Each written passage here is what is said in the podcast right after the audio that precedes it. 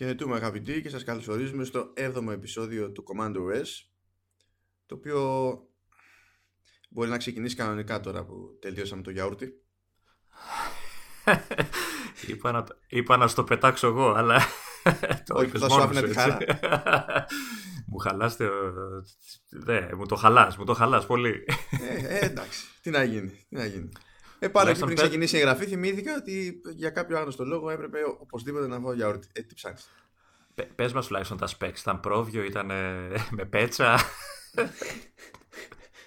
με πέτσα.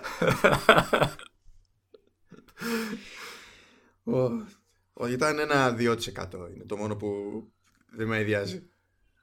Οκ. Δεν είναι από άποψη. Απλά το, το full δεν το πάω. Ε, δεν θα το αναλύσω άλλο. OK, okay, καλά ξεκινήσαμε νομίζω. Είμαστε οκ, είμαστε οκ. Δεν υπάρχει πρόβλημα. Εγώ αυτό που σημειώνω στα, να κάνουμε ένα σχεδιάγραμμα στο επεισόδιο και εσύ με ξεκινάς με γιαούρτια. Και μετά λες ότι εγώ φταίω που απλωνόμαστε και ξεχνιόμαστε. Εντάξει, κοίτα, δεν σου είπε κανένας ότι δεν θα μιλήσει για το Parallels. Όχι, Αλλά χρειάζεται και μια, καμιά, καμιά έκπληξη εδώ και εκεί, ρε παιδί μου. Okay. Η έκπληξη είναι ότι θα μας αρχίσουν να μας τα πετάνε σε εμάς τα γιαουρτιά και όχι να τα τρώμε. Άμα μας βρούνε. δεν ξέρω, δεν ξέρω. Εντάξει. Για πες, τι κάνουμε. Ε, είστε... Όλα καλά; Ε. Εντάξει, τώρα έχει ψιλοκάτσει η επικαιρότητα γιατί είναι πάνω σε αργίες εκεί στην Αμερική. Κάνανε ό,τι κάνανε με Thanksgiving. Έσκασε Black Friday μία μέρα μετά καπάκι Σαββατοκύριακο νέκρα, πάλι καπάκι Cyber Monday, όλοι είναι στη, στη μάσα και στο, και στο φέση, δεν, δεν κάνουν και πολλά πράγματα. Πολλοί μπορεί να τρώνε στα μαγαζιά τα ίδια, έτσι, δηλαδή. μπορεί, να, μπορεί να τρώνε και τα μαγαζιά, ποιος ξέρει. Εντάξει. Και σε εμάς όμως λέει κάτι καλά άκουσα πήγε χαρούμενη η καταστηματάρχη. Είχε κάποια άνοδο, κάτι τέτοιο διάβασα. Καλά τώρα. Αυτά τα ρεπορτάζ το έχουν άνοδο και έγινε αυτό και έγινε το άλλο. Είναι, τα, είναι απόλυτα κλεισέ. Αυτά τα πράγματα δεν ξέρεις ποτέ ισχύουν και ποτέ όχι. Στην Ελλάδα.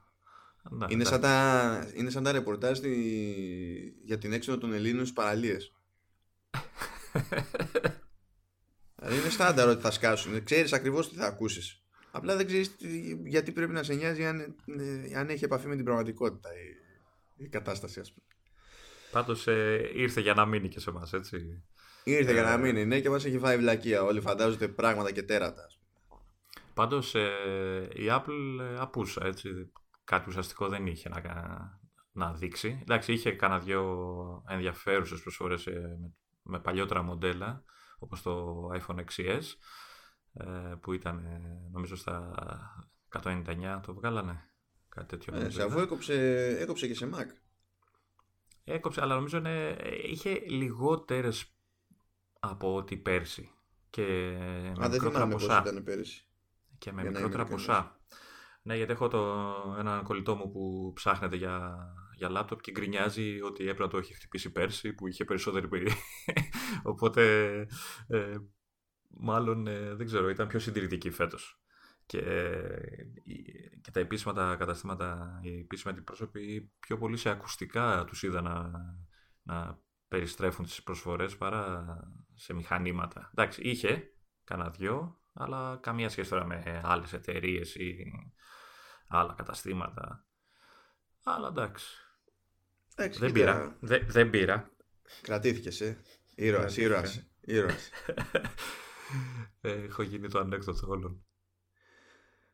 Αλλά ναι, τέλος πάντων, τώρα δεν ξέρω τι να σου πω. Δεν, δεν θυμόμουν και εγώ να κάνει φοβερά πράγματα γενικότερα. Έχει κάποιες άλλες στάντερ περιόδους. Δηλαδή, ε, έχει την περίοδο back to school που δεν την εφαρμόζει μόνο στην Αμερική. Ισχύει και για την Ελλάδα. Και σε εκείνες τις περιπτώσεις, δηλαδή είναι κάπου, ξέρεις, τα, τον Αύγουστο, τον Σεπτέμβριο, κάπου εκεί γύρω και υποσυνθήκη νομίζω έχουν μια στάνταρ σε, σαν ποσοστό έκπτωση ξέρω εγώ, σε Mac και τέτοια που είναι το 10% Που εντάξει τώρα, άμα είναι να πάρεις και κανένα μηχάνημα της προκοπής, 12% δεν είναι ακριβώς και 5 δεκάρε. Ναι, όχι, είναι ένα ποσό. Εντάξει, όχι ότι θα, θα το πεις φτηνό αυτό που καταλήγει να είναι όχι, η όχι. του, αλλά... ναι. Ότι γλιτώνεις, γλιτώνεις τέλος πάντων. Πάντως δεν, δεν βρήκα iPad Pro 13 στα 150 ευρώ. Οπότε δεν πήρα. Είσαι και εσύ από αυτούς που άμα δεν είναι 90%, 90% η έκπτωση δεν είναι Black Friday. Ε, μας κοροϊδεύουν τώρα, εντάξει.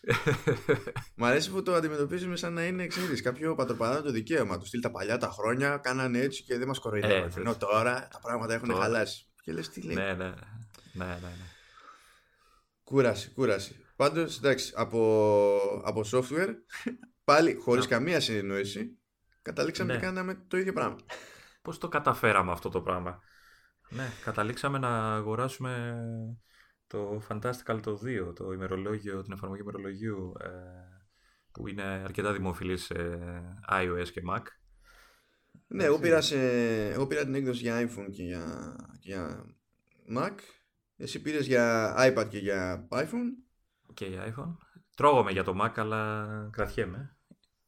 Ε, όπως σου λέγα και εκτός επεισοδίου, πιο πολύ χρησιμοποιώ τα ημερολόγια στα φορητά παρά ενώ στα, στο tablet και στο κινητό παρά στο, στο Mac. Οπότε κρατήθηκα. Αλλά γενικά είναι, ήταν καλή προσφορά. Ήταν καλή για τη συγκεκριμένη εφαρμογή. Ναι, ε, εμένα με ενδιαφέρει και σε Mac. Ε, διότι πρώτα απ' όλα το Fantastical λειτουργεί ως ημερολόγιο αλλά λειτουργεί και για υπομνήσεις. Οπότε μια σκέψη που έκανα ήταν ότι θα ξέρεις από εκεί που έχω να κομμαντάρω δύο εφαρμογές ας πούμε στο σύστημα για αυτές τις δουλειές μπορώ να τη βγάλω με μία. Αυτή ήταν, αυτό ήταν μέρος της, της σκέψης.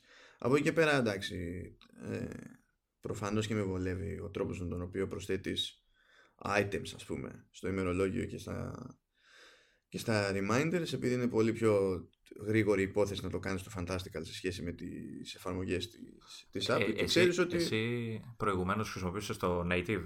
Ε, ναι, χρησιμοποιούσα το native, ναι. Και, και σε iPhone. Ναι, αλλά σε, σε iPhone δεν, στην ουσία δεν έκανα τόσο εισαγωγή δεδομένων σε iPhone. Ήταν πιο πολύ σαν, για view, έτσι, για να ναι. βλέπεις τι γίνεται. Ναι. ναι. Εγώ Έκανα πάλι... σε, σε Mac που προφανώς και λόγω ταχύτητας ήταν πιο απλή υπόθεση. Να. να το κάνω σε Mac. Εγώ πάλι χρησιμοποιούσα καιρό τώρα, χρησιμοποιούσα το Calendars 5 της uh, Riddle. Πολύ καλό και αυτό, πολύ καλή εφαρμογή.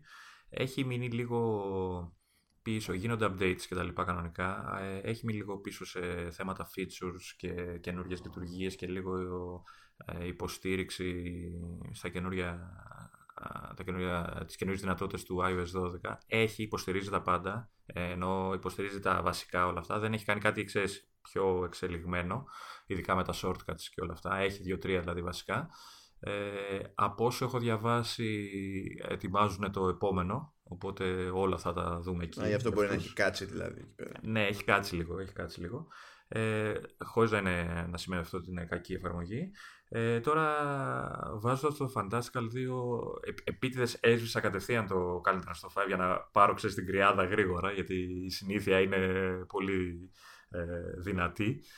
Ε, είχα, έτσι, με ξένησε λίγο η προσέγγιση του, του Fantastical, ειδικά και στο iPad ε, ε, σου εμφανίζει, ξέρεις, ε, χωρίζεις ουσιαστικά την οθόνη στα τρία ε, έχει ένα list view, ένα, το ημερολόγιο ξέρεις, ε, που έχει τα, τις ημέρες ξέρεις, ε, συγκεντρωμένες ε, και ένα από πάνω που έχει, στο iPad τουλάχιστον, ε, έχει ταυτόχρονα και την ε, ανάλυση πώς ήταν το month view ή το week view σε άλλα ημερολόγια που αναλύει, ξέρεις, που δείχνει αναλυτικά όλο αυτό. Ε, σε iPhone είναι αλλιώς όμως, έχει το day ticker πάνω. Ναι, υπάρχει το day ticker και στο iPad ουσιαστικά ένα, ένα swipe είναι, όπως κάνεις swipe στο iPhone και σου εμφανίζει το μήνα ολόκληρο. Απλά έχεις τη δυνατότητα να το κάνεις όλο swipe προς τα κάτω και να σου εμφανίσει ξέρεις, τα κουτάκια, το κλασικό αυτό το... OK, okay, ας συνειδητούμε πάνω στο day ticker στην ουσία είναι μια προβολή σε σειρά των διαδοχικών ημερομηνιών και μπορεί κάποιος με, με απλά swipes τέλος πάντων να προχωράει πέρα δόθε στις ημερομηνίες. Και συνήθως, τουλάχιστον στο τηλέφωνο, από κάτω δείχνει στη σειρά τις όποιες υποχρεώσεις. Όχι, και δεν τα δείχνει για μία-μία μέρα. Αν διαλέξεις μία ημερομηνία δείχνει πρώτα αυτής της ημερομηνίας υποχρεώσεις αλλά συνεχίζει με τις όποιες ακολουθούν. Αυτό που με βιδώνει εμένα στο ticker δεν είναι η σκέψη. Είναι ότι ακόμη και σε, και σε dark mode στο iOS τουλάχιστον το, το day ticker εξακολουθεί και είναι λευκό και με, ε, αυτό δεν χάθηκε ο κόσμος έτσι αλλά μου βιδώνει το μυαλό. Έχει πάντως ε, theme για να είναι όλο λευκό. Να μην υπάρχει αυτή η τριχρωμία, γιατί έχει ένα, μια κόκκινη μπάρα απάνω, το title bar. Έχει το λευκό και έχει και με μαύρο εμφανίζονται οι λίστες και τα λοιπά. Ναι, δεν ξέρω τι είναι αυτά που λες, αυτά τα λευκά και τέτοια, δεν ξέρω. Τι εννοείς; το λευκό εννοώ το ticker και όλα αυτά. και το ημερολόγιο. Ε, που λες ότι έχει και άλλη ρύθμιση τέλος πάντων, ξέρεις, για να ε, είναι όλα λευκά. Εννοώ, ναι, δεν, δεν τα ξέρω εγώ αυτά τα πράγματα. Α, ναι, εντάξει, γιατί εσύ είσαι εκεί στο μπουντρούμι, αποφεύγεις κάθε τίποτα. Ε, ναι, αλλήμον. Η διαφορά στο iPad είναι ότι λόγω μεγαλύτερης οθόνης, κάτω από το ticker ή κάτω από το ημερολογιάκι που σου εμφανίζει, η λίστα είναι στα αριστερά. Φαντάσου δηλαδή ότι κάνει ένα σατάφ χωρισμένο η οθόνη επάνω είναι το ticker ή το ημερολόγιο ξέρω εγώ, που τραβάς και είναι ανοίγει όλο ή το μισό ανάλογα πώς το θες και ε, κάτω αριστερά είναι η λίστα και δεξιά είναι ο μήνας ε, σε, πώς να το πω τώρα, σε view σαν καντράν, πώς να το πεις, ξέρεις που είναι όλες ε, όλος ο μήνας ε, σε είναι, μία προβολή. Είναι, ναι, προβολή το... μήνα, δηλαδή, με αυτό, εντάξει. Ναι, ναι.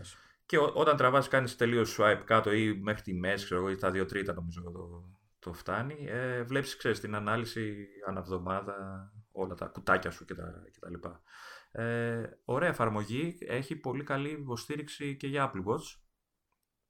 Ε, έχει, ε, υποστηρίζει ε, complications και τα καινούργια, αυτό ήταν, μου κάνει εντύπωση.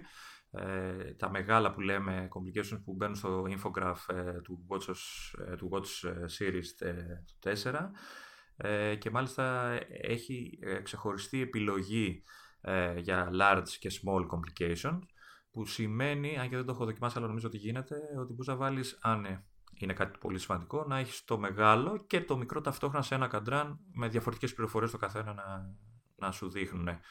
Ε, μου άρεσε πολύ το sync, ε, μου φάνηκε λίγο πιο άμεσο από το Calendar 5, το οποίο είχε κάποια θεματάκια ορισμένες φορές, έτσι σκαλώματα, ε, έτσι στη λίγη, στις λίγες μέρες που χρησιμοποιώ το Fantastical ε, μου φαίνεται απροβλημάτιστο. Αυτό μου το έλεγες και εκτός εκπομπής και δεν το καταλαβαίνω. Από την άποψη ότι τα, ο, ο τρόπος τον οποίο λειτουργεί ο σερβερ για, το, για τα ημερολόγια δεν είναι στο χέρι ακριβώς εφαρμογής. Δηλαδή το ημερολόγιο που περνάει από που, που στην ουσία είναι Google Calendar συγχρονίζει με Google δεν είναι ότι πάει να κάνει κάτι η εφαρμογή της Riddle ας πούμε, διαφορετικό ή η εφαρμογή της Flexibits που είναι το τέλος πάντων Flexibits είναι η εταιρεία που φτιάχνει το Fantastica κάνει κάτι διαφορετικό και αντίστοιχα τουλάχιστον στην περίπτωση των reminders δεν χρησιμοποιούν κάποιο δικό τους σύστημα στο Fantastical πατάνε πάνω στο σύστημα της, της Apple. Οπότε όταν κάνεις μια αλλαγή, μια προσθήκη κτλ ακόμα και αν στη βιδώσει ή ξεχαστείς ή δεν ξέρω και εγώ τι και ανοίξεις την εφαρμογή της Apple οι αλλαγές είναι περασμένες και εκεί. Δεν είναι δηλαδή το ένα κυρώνει το άλλο Οπότε, αν ήταν να πάει κάτι στραβά σε sync, τουλάχιστον σε αυτό, θα ήξερες ότι σε κάθε περίπτωση, ας πούμε, θα είχε φάει σήμα το, το iCloud. Δεν είναι ότι θα είχε φάει σήμα απαραίτητα εφαρμογή. Ναι, όχι. Ε, απλά, ε, ας, ας πούμε, όταν ε, ε σέταρα το, το Fantastical ε, για πρώτη φορά το άνοιξα και τα λοιπά και μου είπε θες να κάνεις sync τα ημερολόγια που χρησιμοποιείς και τα λοιπά, έφερε όλα τα ημερολόγια χωρίς να κάνω τίποτα ουσιαστικά. Ε, εγώ χρησιμοποιώ πέρα από τα προσωπικά, χρησιμοποιώ και ένα κοινό ημερολόγιο το οποίο το, το χρησιμοποιούν ε, διάφοροι ε, λόγω του καταστήματος που έχω κτλ. Οπότε για να έχουν όλοι το πρόγραμμα κτλ. Ε, έφερε και αυτό μέσα, είναι διαφορετικό Gmail account αυτό. Ε, τα, τα έφερε όλα κανονικά, δουλέψαν όλα, έφερε όλα τα πάντα και τα, και τα λοιπά. Έκανα κάποιες αλλαγές, έτσι ξέρεις, δοκιμαστικά, τα έφερε όλα, τα έκανε sync μια χαρά στο calendar τώρα δεν ξέρω, μπορεί να, να έχω κάνει και εγώ κάποιο σετάρισμα λάθος το, τελευταίο, το τελευταίο καιρό, δεν ξέρω. Ε, πέρα ότι ε, χωρίζει κάπως περίεργα τα ημερολόγια, σε local και μη local και δεν ξέρω, κάπως τα χωρίζει περίεργα. Ε, Α πούμε αυτό το κοινό στο ημερολόγιο που σου είπα το εμφάνιζε σε δύο μεριές και είχε διαφορά γιατί αν χρησιμοποιούσες το λάθος, ας το πούμε, ε, οι αλλαγές δεν γινόταν sync ε, στους υπόλοιπους. Έπρεπε να δεις ποιο από τα δύο ημερολόγια ξέρω εγώ, ήταν αυτό που έπρεπε να χρησιμοποιείς ε, κτλ.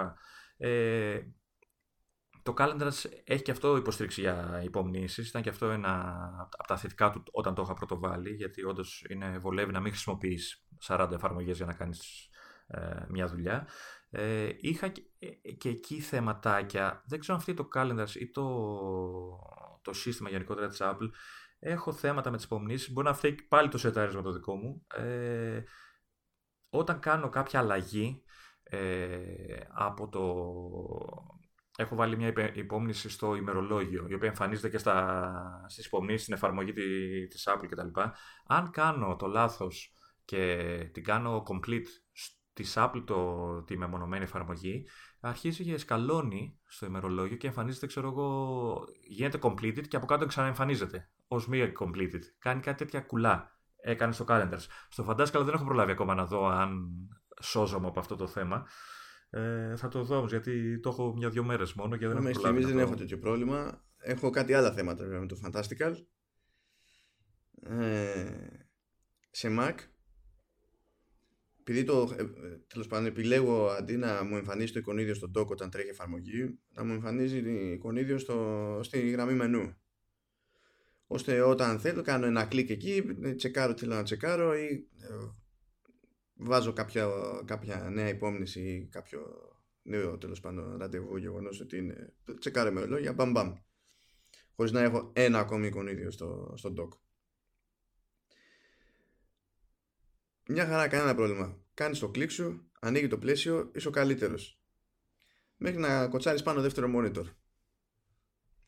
Κοτσάρεις δεύτερο monitor, πατάς το, το εικονίδιο του Fantastical στη γραμμή μενού δεν ξέρεις τι θα συμβεί. Μπορεί να βγει το πλαίσιο. Θα πεις, τι ωραία. Μετά θα ξαναπατήσεις για να, να εξαφανιστεί το πλαίσιο και μπορεί να μείνει εκεί. Να διαφορήσει. Ή πας μετά στο άλλο monitor που εμφανίστηκε εκεί η γραμμή μενού, πατάς το ίδιο εικονίδιο και δεν θέλει να εμφανιστεί εκεί ποτέ όμως. Ποτέ, για κανένα λόγο. Αυτά, εκεί πραγματικά δεν ξέρω τι, τι μου πρωτοφταίει σε αυτό το σενάριο. Γιατί έτσι κι αλλιώς έχει κάτι περίεργα το, το macOS με τα πολλαπλά monitor. Δεν ξέρω τώρα αν συνδυάζονται τα περίεργα του ενός με τα περίεργα του άλλου και γίνεται και ένας χαμός. Αλλά τέλος πάντων, πέραν αυτού που λες κομμάτια να γίνει, ε, είδα μια... Έτυχε να παρατηρήσω μια άλλη λεπτομέρεια. Είχα κάποιες υπομνήσεις, είχα μια λίστα τέλος πάντων στην εφαρμογή της Apple που κάθε καταχώρηση είχε και ένα, και ένα link που οδηγούσε σε κάποια σελίδα. Αυτό εμφανίζεται με ένα συγκεκριμένο τρόπο στην εφαρμογή της Apple. Δηλαδή σου γράφει ότι, ξέρω, ότι όνομα έχεις δώσει στην υπόμνηση και ε, στο δεξί, στο δεξί άκρο της καταχώρησης εμφανίζει το εικονίδιο του, του Safari. Και αν πατήσεις το εικονίδιο αυτό, τότε σε πηγαίνει στη σελίδα που έχεις κρατήσει από κάτω ακριβώς, στο ίδιο πλαίσιο βέβαια της υπόμνησης, κάτω από το όνομα της υπόμνησης, για κάποιο λόγο που δεν κατανοώ, έχει ως link το domain στο οποίο καταλήγεις. Αλλά μόνο το domain. Δηλαδή για να πας στη συγκεκριμένη σελίδα που ήθελες πρέπει να πατήσεις το εικονίδιο του Safari. Αν πατήσεις το domain θα σε βγάλει στη σωστή σελίδα ή στο σελίδα αλλά ε, στο κεντρικό της, όχι εκεί που ήθελες εσύ να πας. Ας πούμε. Οπότε έπρεπε στην περίπτωση της εφαρμογής της Apple να ξέρεις ότι πρέπει να πας να πατήσεις το εικονίδιο. Εντάξει. Τώρα το Fantastical για τις υπομνήσεις χρησιμοποιεί ακριβώς το ίδιο σύστημα υποτίθεται με την Apple. Όλο είναι τα iCloud Reminders. Οι καταχωρήσεις λοιπόν που είχα στην εφαρμογή της Apple εμφανίζονται κανονικά στο Fantastical αλλά χωρίς τα links. Και δοκίμασα να κάνω το εξής. Να, στείλω, να φτιάξω καινούρια υπόμνηση με link στο Fantastical και να δω τι θα γίνει στην εφαρμογή της Apple. Εκεί λοιπόν το link στο Fantastical μπήκε κανονικά και στην εφαρμογή της Apple δεν εμφανίζεται ποτέ. Εμφανίζεται υπόμνηση, αλλά όχι το link. Οπότε τι γίνεται, χρησιμοποιούν μεν το ίδιο σύστημα, αλλά μόλις πας να προσθέσεις link σε υπόμνηση, εμφανίζεται σωστά μόνο στην εφαρμογή που χρησιμοποίησες για να φτιάξεις την υπόμνηση. Ναι. Ε, να υποθέσω ότι εμφανίζεται και, αλλά δεν το έχεις κάνει στο Mac, θα εμφανίζεται στο, στην έκδοση του iOS. Όχι, δεν εμφανίζεται εκεί. Ούτε εκεί. Όχι, γιατί προφανώς έχουν διαφορετικό τρόπο με τον οποίο αντιμετωπίζουν την καταχώρηση του link. Ναι. Αυτό με κούφανε λίγο. Καλά, μπορεί να είναι και κανένα glitch τώρα, ξέρεις, τρελό. δεν ήταν, δεν είναι μεμονωμένο αυτό. Δηλαδή έκανα, ξέρεις, δοκιμές mm. προς πίσω και τέτοια. Πρέπει κάποια πολύ συγκεκριμένη διαφορά να υπάρχει στην προσέγγιση και γι' αυτό τα καταλήγουμε κάπως έτσι. Κάτι μου λέει ότι θα κάνεις κάποιο report. Ε, θα κάνω εκεί. θα κάνω. Πάνω, πάνω στη βαρεμάρα θα πω. Α στείλω μερικές αναφορές για bugs. Δεν βαριέσαι. Πάντως, ε, εμένα με, έτσι όπως το ανοίγεις για πρώτη φορά το Fantastical, ε, ε, έπαθα λίγο, όχι σοκ, εντάξει, ε, λίγο πανικό γιατί έχει πολλές ρυθμίσεις. Έτσι, δηλαδή, εντάξει, και το calendar είχε πολλές ρυθμίσεις, ε, αλλά μέχρι να, να, να βρω τα πατήματά μου, ας πούμε, δηλαδή ήταν, ήταν και μιλάω για iOS τώρα, έτσι, εφαρμογή, ούτε καν για Καλά, το Mac. μην νομίζεις και η κανονική πάντως, η εφαρμογή, η κανονική, η standard της Apple, δεν είναι ότι έχει λιγότερες ρυθμίσεις. Και έχει, α, α, αυτό είναι το άλλο που βρήκα που, που με έστειλε η, το, το ημερολόγιο της Apple βάζεις τέλος πάνω κάποιο ότι έχεις κάπου να πας έτσι και εφόσον έχεις βάλει διεύθυνση και έχει βρει στίγμα στο χάρτη υπολογίζει με βάση τη θέση σου τέλος πάντων ε, πόση ώρα θα σου πάρει να πας και σου πετάει ειδοποίηση ότι πρέπει να ξεκινήσεις με βάση αυτόν τον υπολογισμό που έχει κάνει και στην εφαρμογή της Apple έχει το περιθώριο κιόλας να ορίσεις αν θες να σου κάνει αυτόν τον υπολογισμό με δεδομένο ότι θα πας με τα πόδια ή με τα μάξι.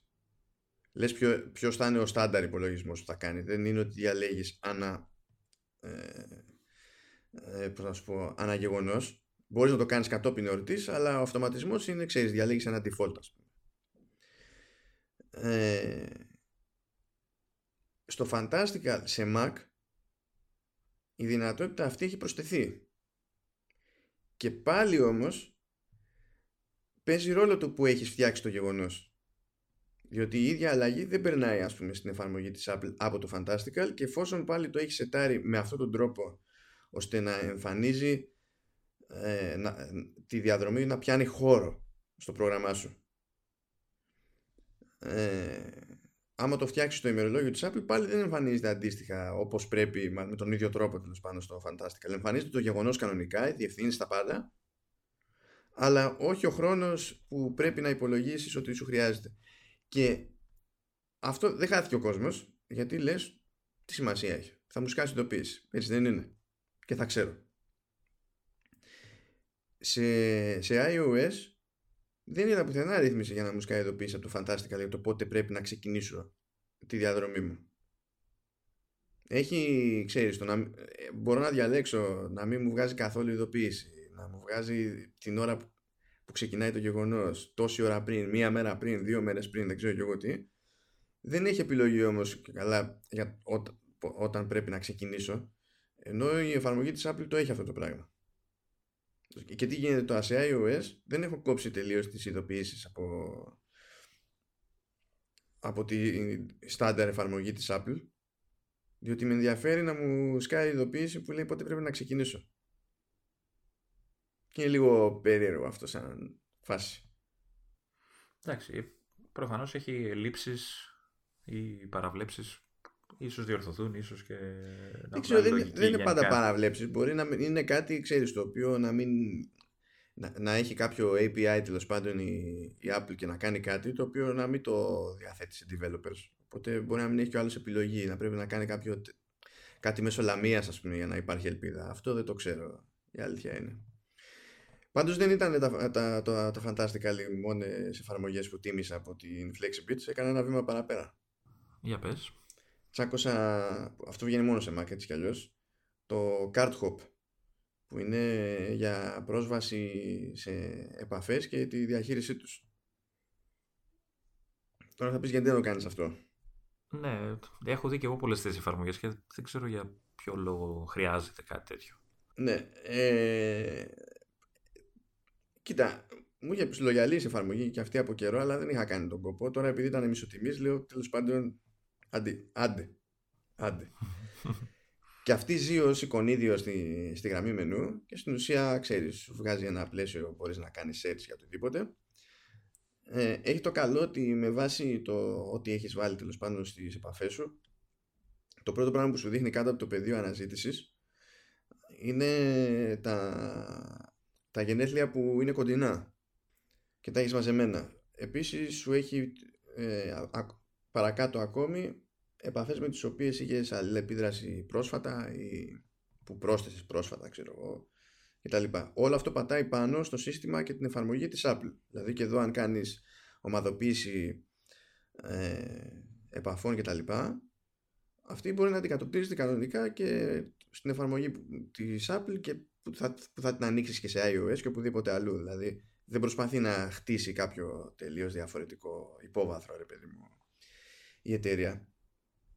Όμως, θα πεις ότι ωραία και πάλι και τι έγινε, τι θα πάθαινα δηλαδή με την άλλη εφαρμογή. Το καλό που έχει λοιπόν η εφαρμογή αυτή είναι ότι ε, όταν πας και κάνεις κλικ σε μια επαφή, ανοίγει μια καρτέλα που έχει τα στοιχεία τέλος πάντων. Μπορείς από την καρτέλα αυτή και ενώ είσαι στην ουσία σε μια εφαρμογή που τρέχει στη γραμμή μενού να κάνεις τροποποιήσεις στην επαφή που γενικά θέλει περισσότερα βήματα για να το κάνεις αυτό με, με την εφαρμογή της, της Apple το σημαντικότερο για μένα είναι ότι έχει τέσσερα, τέσσερα εικονίδια που είναι συντομεύσεις. Και καλά για να πάρεις τηλέφωνο, να στείλεις μήνυμα, να στείλεις mail κτλ στην εφαρμογή της Apple είναι συγκεκριμένες αυτές οι συντομεύσεις. Δεν τις διαλέγεις. Εδώ τις διαλέγεις. Νομίζω ε, αν έχει FaceTime, εμφανίζει και το FaceTime. Έχει δηλαδή συγκεκριμένα... Ναι, αλλά το πρόβλημα είναι ότι όταν εμφανίζει εικονίδιο για FaceTime, εμφανίζει ένα εικονίδιο για FaceTime. Ναι, δεν μπορεί να έχει audio και βίντεο ξεχωριστά, ξέρω. Πρέπει να, να σύρεις τον cursor να πας παρακάτω στην καρτέλα που έχει ειδική καταχώρηση για το FaceTime για να σου βγάλει δύο άλλα μικρότερα εικονίδια ενώ εδώ μπορείς να κανονίσεις εσύ τι θα έχει και αν ε, κάποιος έχει πολλαπλούς αριθμούς και ό,τι να είναι με ένα δεξί κλικ λες ότι κοίταξε εγώ αυτό το πλήκτρο θέλω να παίρνει εκεί και τα, οι συντομεύσεις αυτές αντικατοπτρίζονται σωστά και σε touch bar. Να.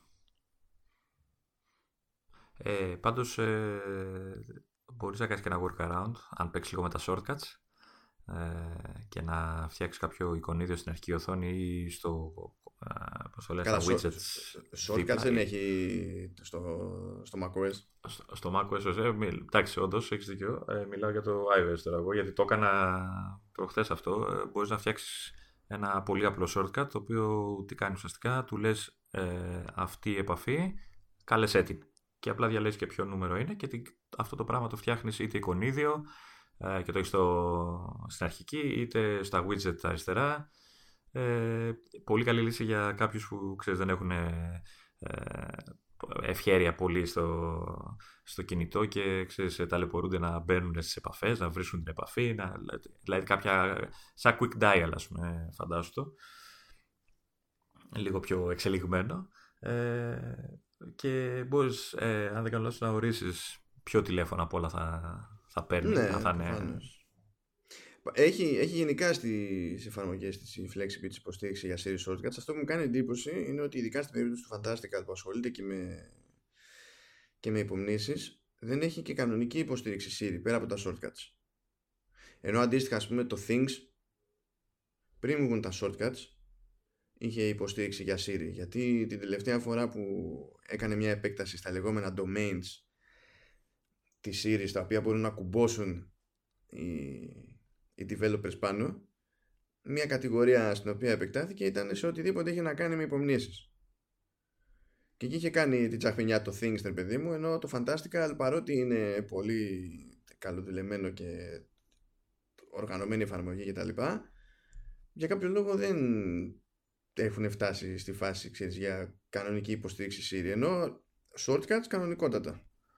Ε, shortcuts έχει και πολλά. Αυτό μου κάνει ναι. σε μένα δηλαδή σε σχέση με τη Riddle που έβαλε τώρα τελευταία 2-3 βασικά ε, έχει μια τεράστια λίστα στα settings που ξέρεις που τα φτιάχνει μόνο του το iOS ε, που έχει κάποια βασικά. Και αν δεν κάνω λάθος γιατί δεν τη χρησιμοποιώ πολύ συχνά την εφαρμογή έχει, έχει πολύ καλή υποστήριξη το Fantastical στο, στην εφαρμογή αυτό το if this then that το if to to to όπως το βρίσκεις στο, Ναι, ε, ναι. στο App Store ε, που είναι ένα αντίστοιχο εφάμιλο των Siri Shortcuts ε, αν θυμάμαι καλά έχει έχουν κάτι και έχουν φτιάξει πάρα πολλές ε, συνταγές, recipes τα λένε νομίζω, ε, και χρήστες και η κοινότητα γενικότερα, ε, βάσει του Fantastical. Ε, και στο, στα shortcuts, στο C shortcuts υπάρχουν κανένα δυο εφαρμογές, έτσι, συνταγές, ας το πούμε, ε, για το Fantastical. Ε, γενικά το παλεύουν, δηλαδή το, τους βλέπεις ότι το, το δουλεύουν αρκετά.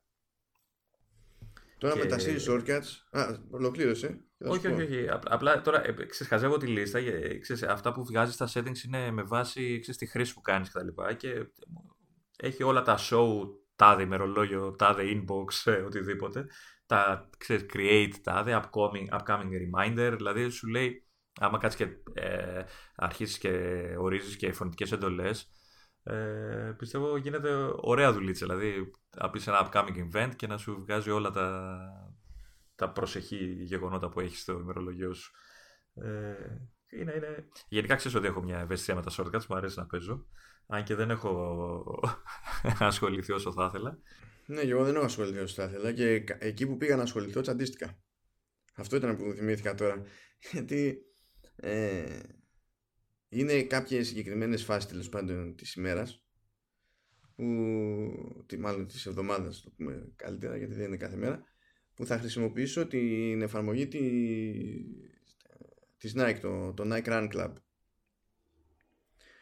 Οπότε υπό normal συνθήκες της παιδί μου πρέπει να ανοίξω την εφαρμογή, να πατήσω ένα τεράστιο κουμπί που λέει Start για να αρχίσει, ξέρεις, να παρακολουθεί τη διαδρομή που θα κάνω και τα λοιπά.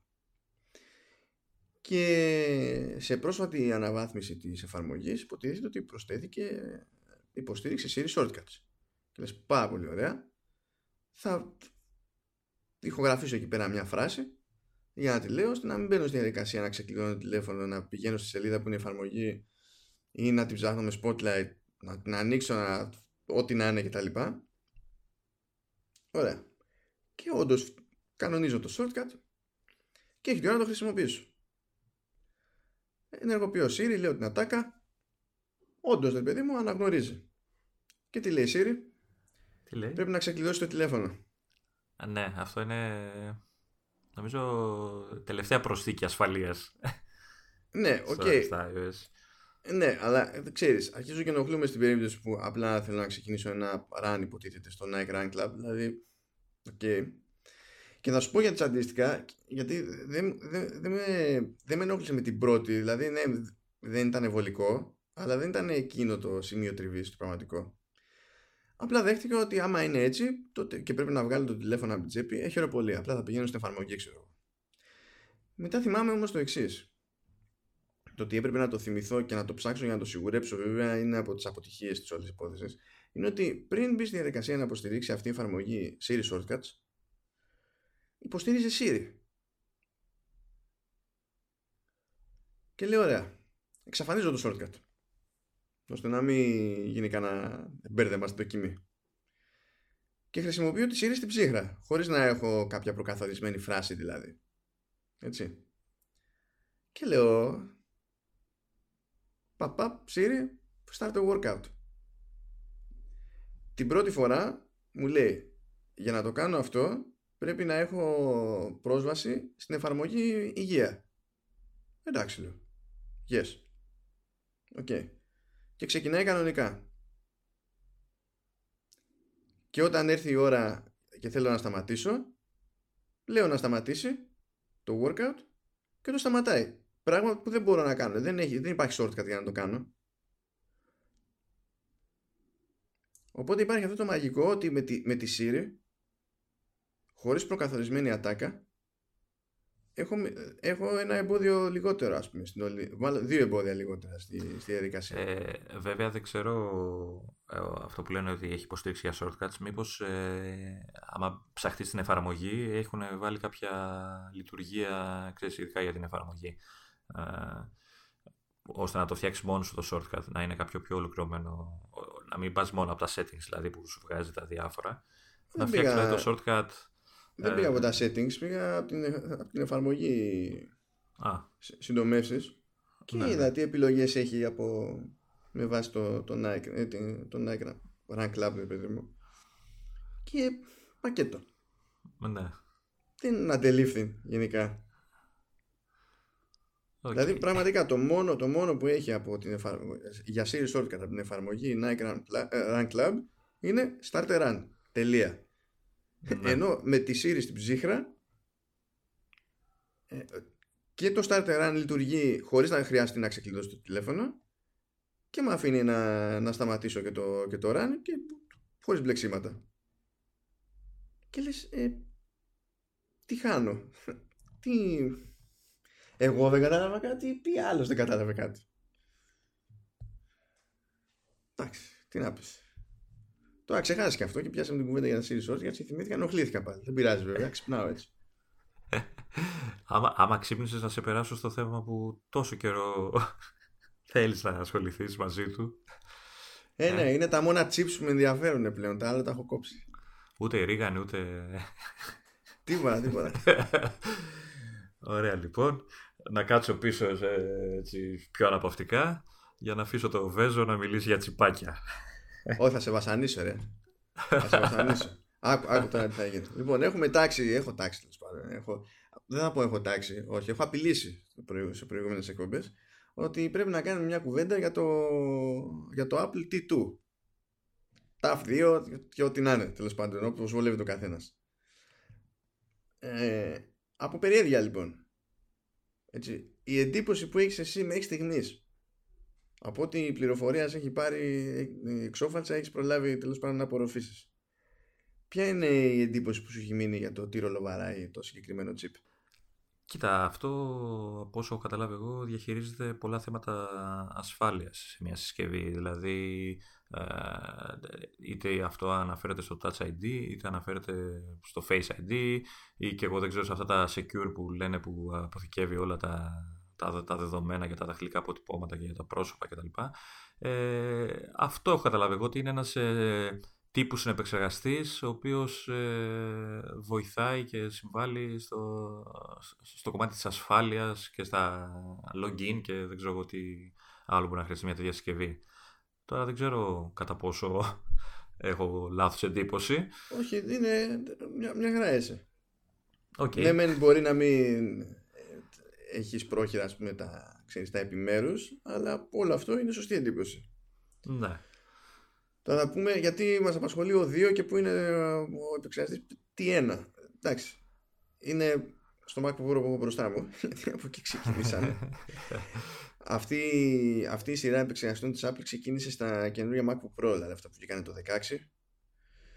Αλλά αρχής γενομένης με τον iMac Pro που βγήκε Δεκέμβριο του 2017 και από εκεί και πέρα οποιοδήποτε νέος Mac παρουσιάστηκε το 2018 εκεί βρίσκουμε το, το TAF 2 ε, τώρα στην πρώτη εκδοχή το, TAF 3 το, το TAF 3 το βρίσκουμε στα φαρμακεία νομίζω. Ε; Πάλι καλά που αναφέρθηκα σε αυτό το TAF 3. Γιατί εμένα το μυαλό μου πηγαίνει σε άλλο TAF 3 και νευριάζω. Αλλά καλά. εντάξει, αυτό είναι συλλογική χρήση. Σε αφήνω, σε αφήνω να συνεχίσεις λοιπόν. Ε, τώρα στην πρώτη του εκδοχή, και, και στις δύο περιπτώσεις, μιλάμε για έναν επεξεργαστή ARM που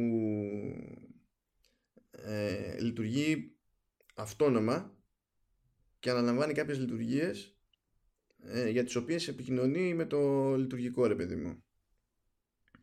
Και είναι λειτουργίες συνήθως ε, για τις οποίες υπό άλλες συνθήκες το βάρος ε, για τις λειτουργίες αυτές θα το σήκωνε ο, ο επεξεργαστής. Τώρα στην περίπτωση των, των MacBook Pro με Touch Bar ας πούμε ε, ελέγχουν και το, και το Touch Bar με την κουλή διαφορά ότι επειδή το touch bar είναι μια οθόνη τελική ε, οτιδήποτε έχει να κάνει με γραφικά στο touch bar ε, προκύπτει από την GPU του συστήματος. Αλλά όλος ο έλεγχος αυτός γίνεται χωρίς να μεσολάβει ο επεξεργαστής της Intel. Είναι ένα περίεργο πράγμα που συμβαίνει. Ε, στην πρώτη του εκδοχή τέλος πάντων ήταν για να κουμαντάρει το, το touch bar για να φροντίζει για την ασφάλεια του Touch ID διότι οποιαδήποτε κρίσιμη πληροφορία αποθηκεύεται στο, σε ένα συγκεκριμένο μέρος αυτού του chip και δεν έχει πρόσβαση κανένας σε αυτή την πληροφορία για τα δακτυλικά αποτυπώματα κτλ. Ούτε το λειτουργικό σύστημα, ούτε άλλος επεξεργαστής, τίποτα, τίποτα. Υπάρχει δηλαδή για να κάνει τη σύγκριση, το, την ανάγνωση του δακτυλικού αποτυπώματος αισθητήρας, να το τσεκάρει το chip και να λέει στο σύστημα εντάξει είναι, άφησέ τον. Δεν λέει ούτε ποια είναι τα κλειδιά, ούτε τι και πώς και ό,τι να είναι, δεν υπάρχει δεν τίποτα. Ε, ε, να το πιστέψουμε αυτό, έτσι, είναι αλήθεια. Ε, δεν μας κρύβει κάτι Apple ότι τα κλέβει όλα και.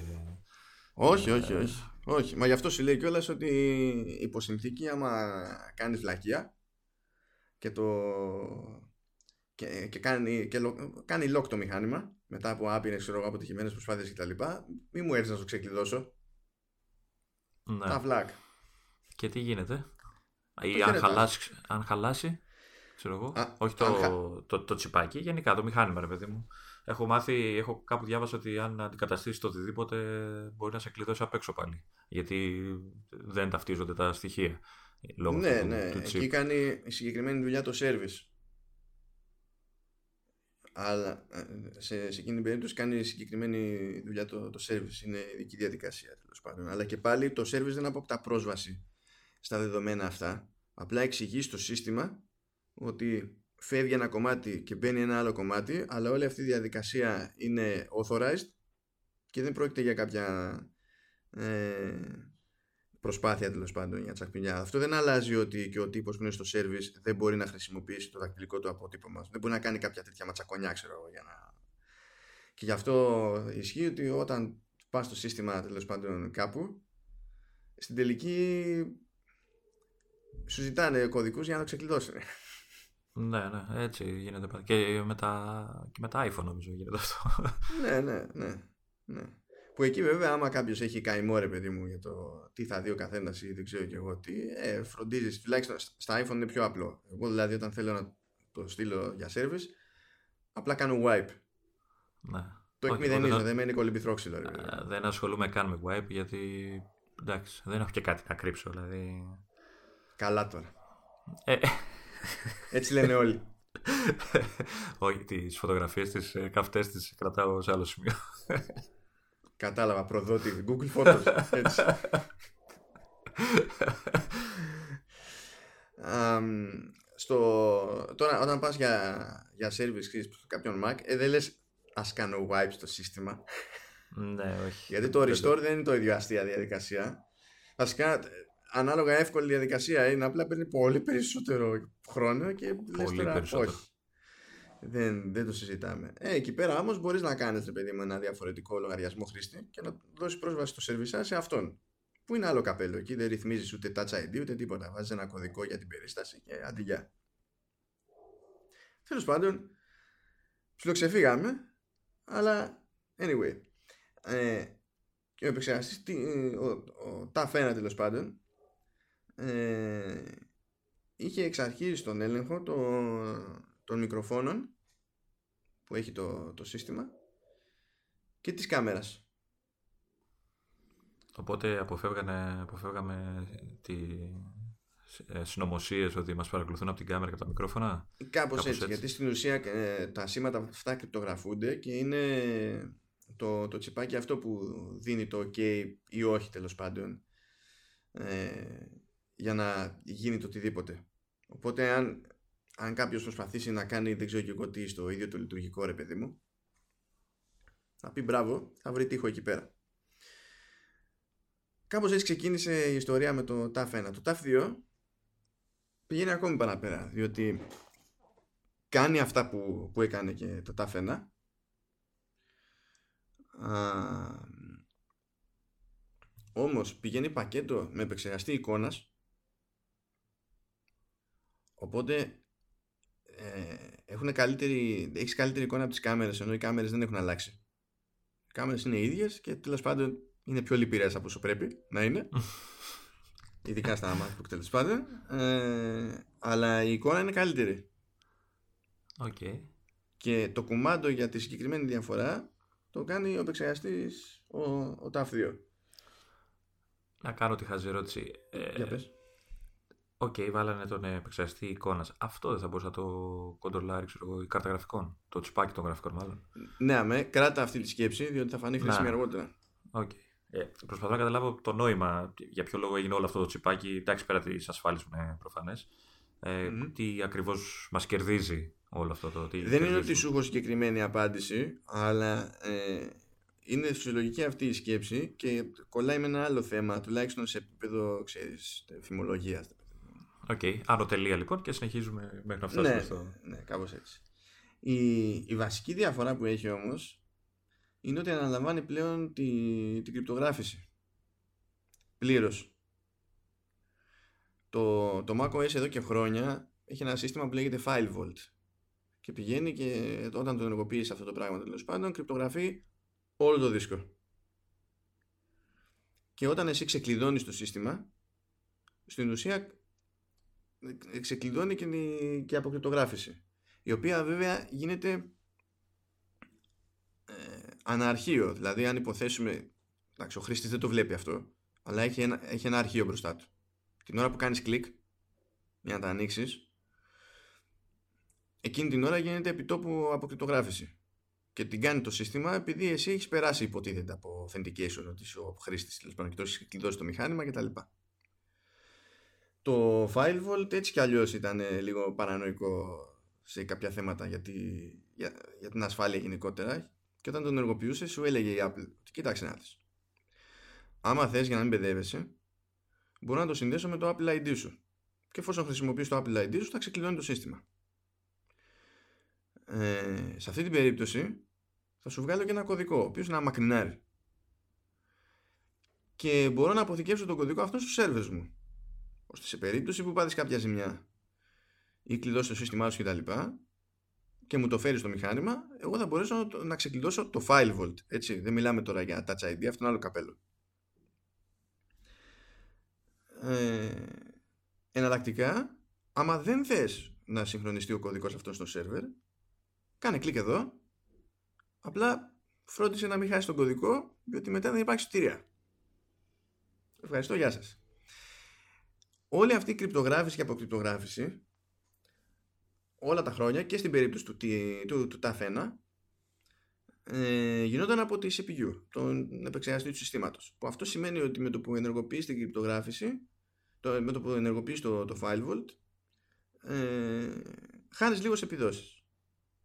Δεν μιλάμε τώρα για καμιά διάφορα της προκοπής. Δηλαδή, τουλάχιστον σε πρόσφατο μηχάνημα, το ενεργοποιείς και πραγματικά δεν καταλαβαίνεις διαφορά. Εκεί που διαπίστωσα μόνο διαφορά που ήταν και τεστ επί τούτου εδώ που τα λέμε, ήταν ότι έπεσε λίγο η απόδοση του SSD. Και όταν λέμε λίγο, δηλαδή τι στο, στην ταχύτητα εγγραφή αντί να πιάνει 2 έπιανε 1,9. Σέρνε δηλαδή.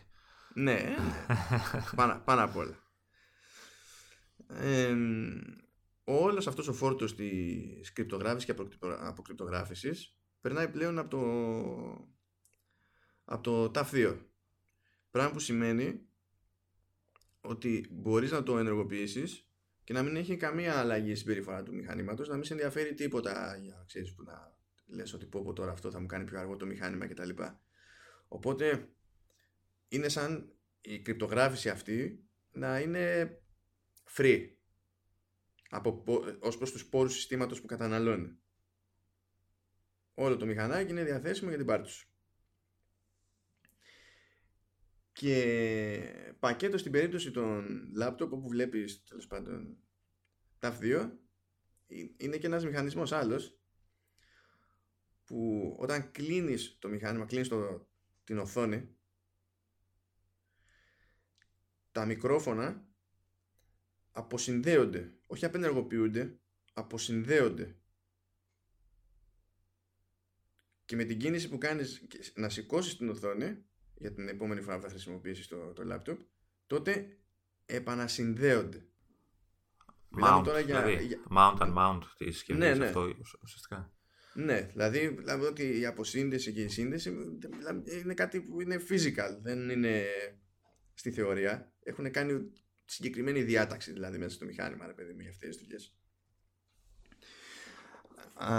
αυτό είναι από τα ενδιαφέροντα της όλης υπόθεσης που ισχύει βέβαια στα, στα laptop τα, τα καινούργια γιατί προφανώς η, η Mac στο desktop εντάξει, δεν, έχουν κάτσει, δεν έχουν κάτσει άνοιξε κλείσε δεν είναι καν αυτονόητο ότι έχουν μικρόφωνα δηλαδή ο Mac Mini τι μικρόφωνο να έχει ο, ο iMac έχει okay.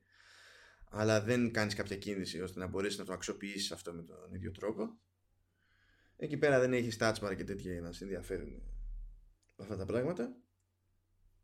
Οπότε ξέρεις είναι ίδιο το chip αλλά παίζουν κάποιες διαφορές εδώ και εκεί για πρακτικούς λόγους.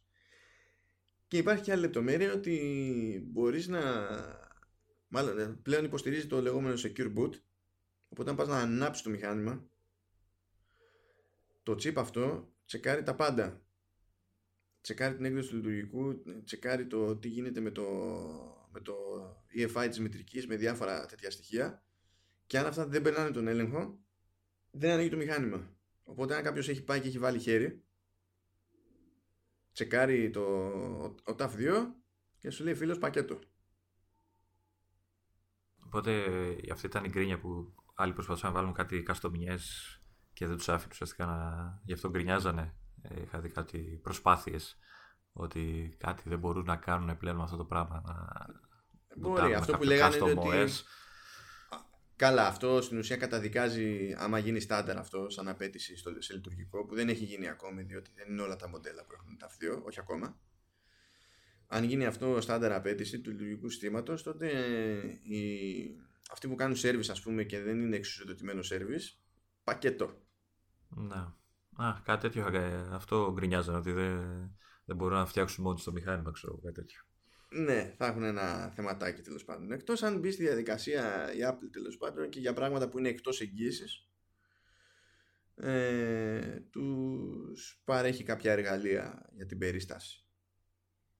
Μπορεί να ψηλοαναγκάσει να το κάνει κιόλας αυτό ανάλογα με την περίπτωση τώρα και με την νομοθεσία σε κάθε χώρα ποιος ξέρει. Αλλά ε, και το, το, το, ένα βήμα παραπέρα που κάνει υποτίθεται με το Secure Boot είναι ότι μπορείς να ρυθμίσεις εσύ το σύστημα και να του πεις τι να θεωρεί αποδεκτό όταν κάνει boot. Δηλαδή μπορεί να το έχεις τελείως κλειδωμένο και να πρέπει να τσεκάρει τις εκδόσεις του λογισμικού την ώρα που ανοίγει το μηχάνημα και σου λέει ότι σε αυτή την περίπτωση πρέπει να το έχεις κολλημένο σε δίκτυο. Γιατί αλλιώς δεν μπορεί να κάνει τον έλεγχο. Και τσεκάρει για τις εκδόσεις που έχει ήδη το μηχάνημα και για τις τρέχουσες εκδόσεις. Μπορείς να του πεις, δηλαδή, αν είσαι administrator τέλος πάντων, εσύ μπορείς να καθορίσεις ποιε θεωρεί εντάξει και ποιε δεν θεωρείς εντάξει. Υπάρχει μια άλλη ρύθμιση που του λες του μηχανήματος ότι θα θεωρείς εντάξει οτιδήποτε είχε αδειοδοτηθεί από την Apple στο παρελθόν ακόμα και αν δεν έχει τρέχουσα άδεια τέλος πάντων ή μπορείς να το ρυθμίσεις να είναι όλο γιούχου. Ανάλογα με το πώς βολεύεσαι τέλος πάντων. Που όλα αυτά τα πράγματα έχουν τη, τη βαρύτητά τους διότι αν θυμάσαι ή αν είχε πάρει ταυτή σου. Καλά κάποτε δεν είχαμε δεν, τέλος πάντων δεν έφτανε σε τέτοια άκρα ας το θέσουμε έτσι η Apple. Και σε PC είχαμε κάποια πιο επαγγελματικής κατηγορίας laptop που για να προσφέρουν κάποιο είδους κρυπτογράφηση και ασφάλεια είχαν τα κάτι τσιπάκια που τα λέγανε TPM και καλά Trusted Platform.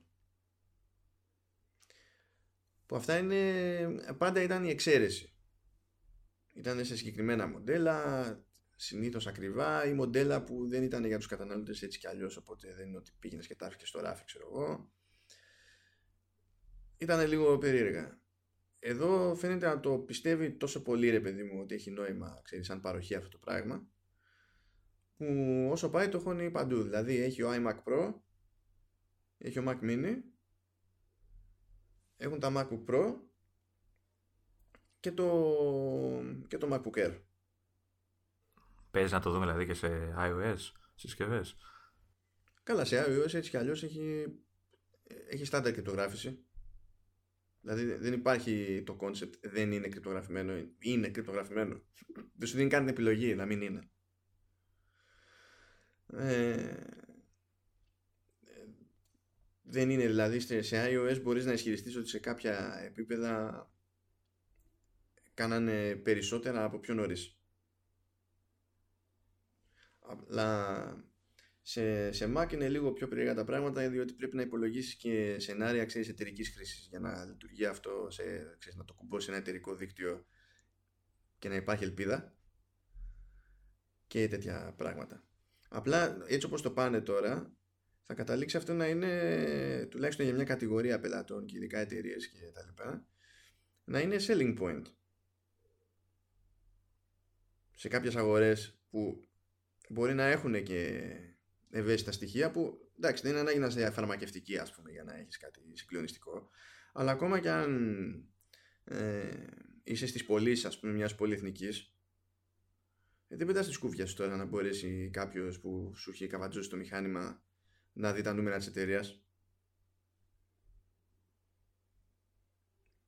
Οπότε σε κάτι τέτοιες περιπτώσεις θα, θα κάθεται καλά αυτό. Όμως, να επιστρέψω στη σκέψη που έκανες πριν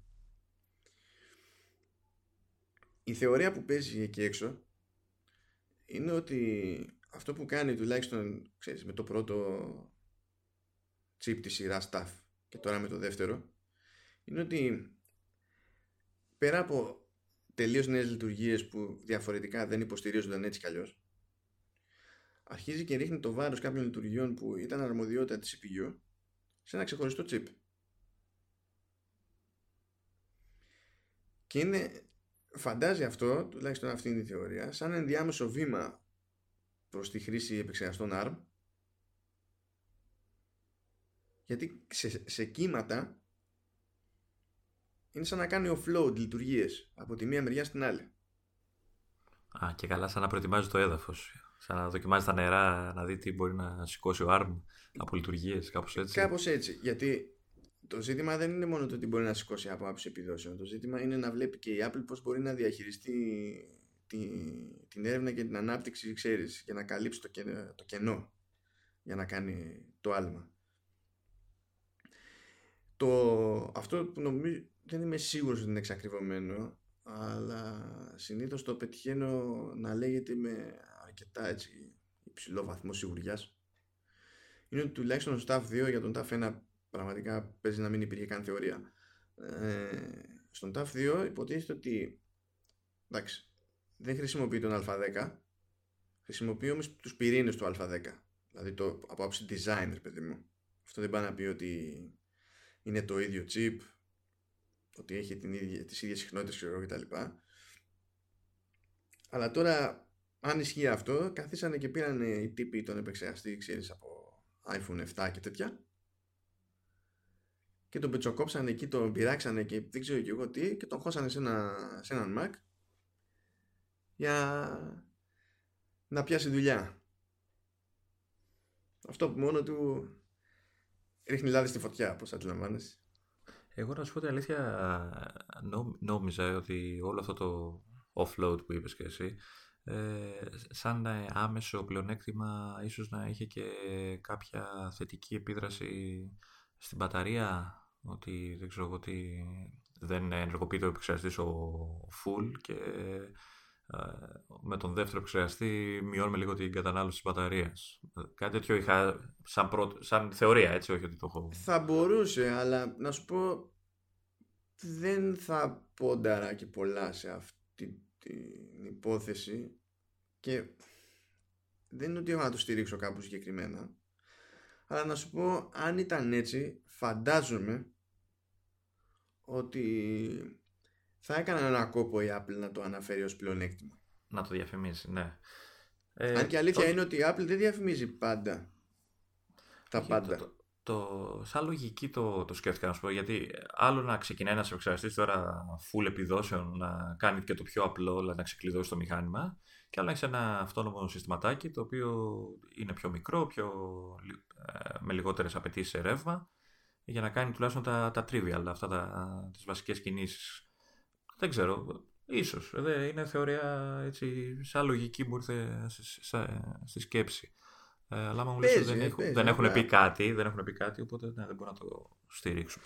Κοίτα, καμιά φορά είναι και ανάποδη. Δηλαδή, ας πούμε, στη, να, φέτος στο, στην περίπτωση του Α12, που λέγανε ρε παιδί μου ότι η βελτίωση της επιδόσης σε σχέση με τον Α11 είναι τόσο, στις δοκιμές που κάνανε μετά, σε διάφορα sites, προέκυψε ότι τα ποσοστά που έδωσε η Apple ήταν συντηρητικά και ότι υπήρχαν κάμποσα σενάρια στα οποία η βελτίωση ήταν υψηλότερη.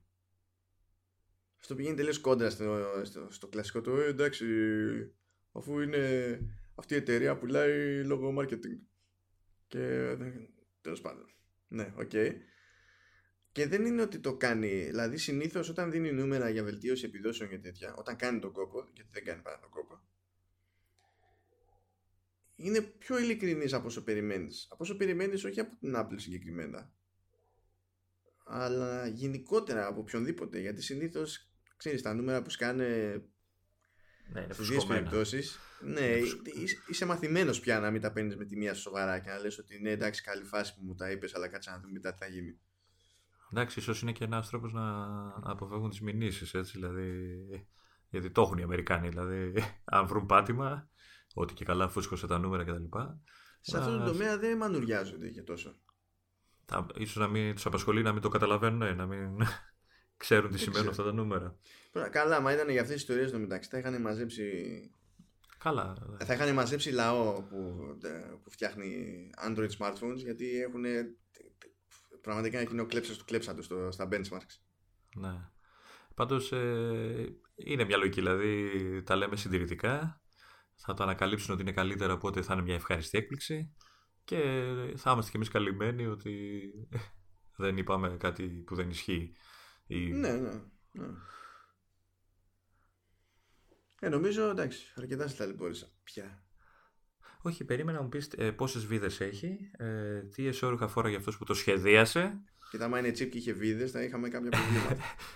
Όχι, ναι, αλλά αυτός που το σχεδίασε πρέπει να φοράει εσώρουχα και τα λοιπά. Πρέπει, έπρεπε να μας έχεις πει ήδη τι χρώμα ήταν αυτά τα ισόρουχα, ε, τι άλλο, ε, τι, καφέ, τι καφέ πίνει.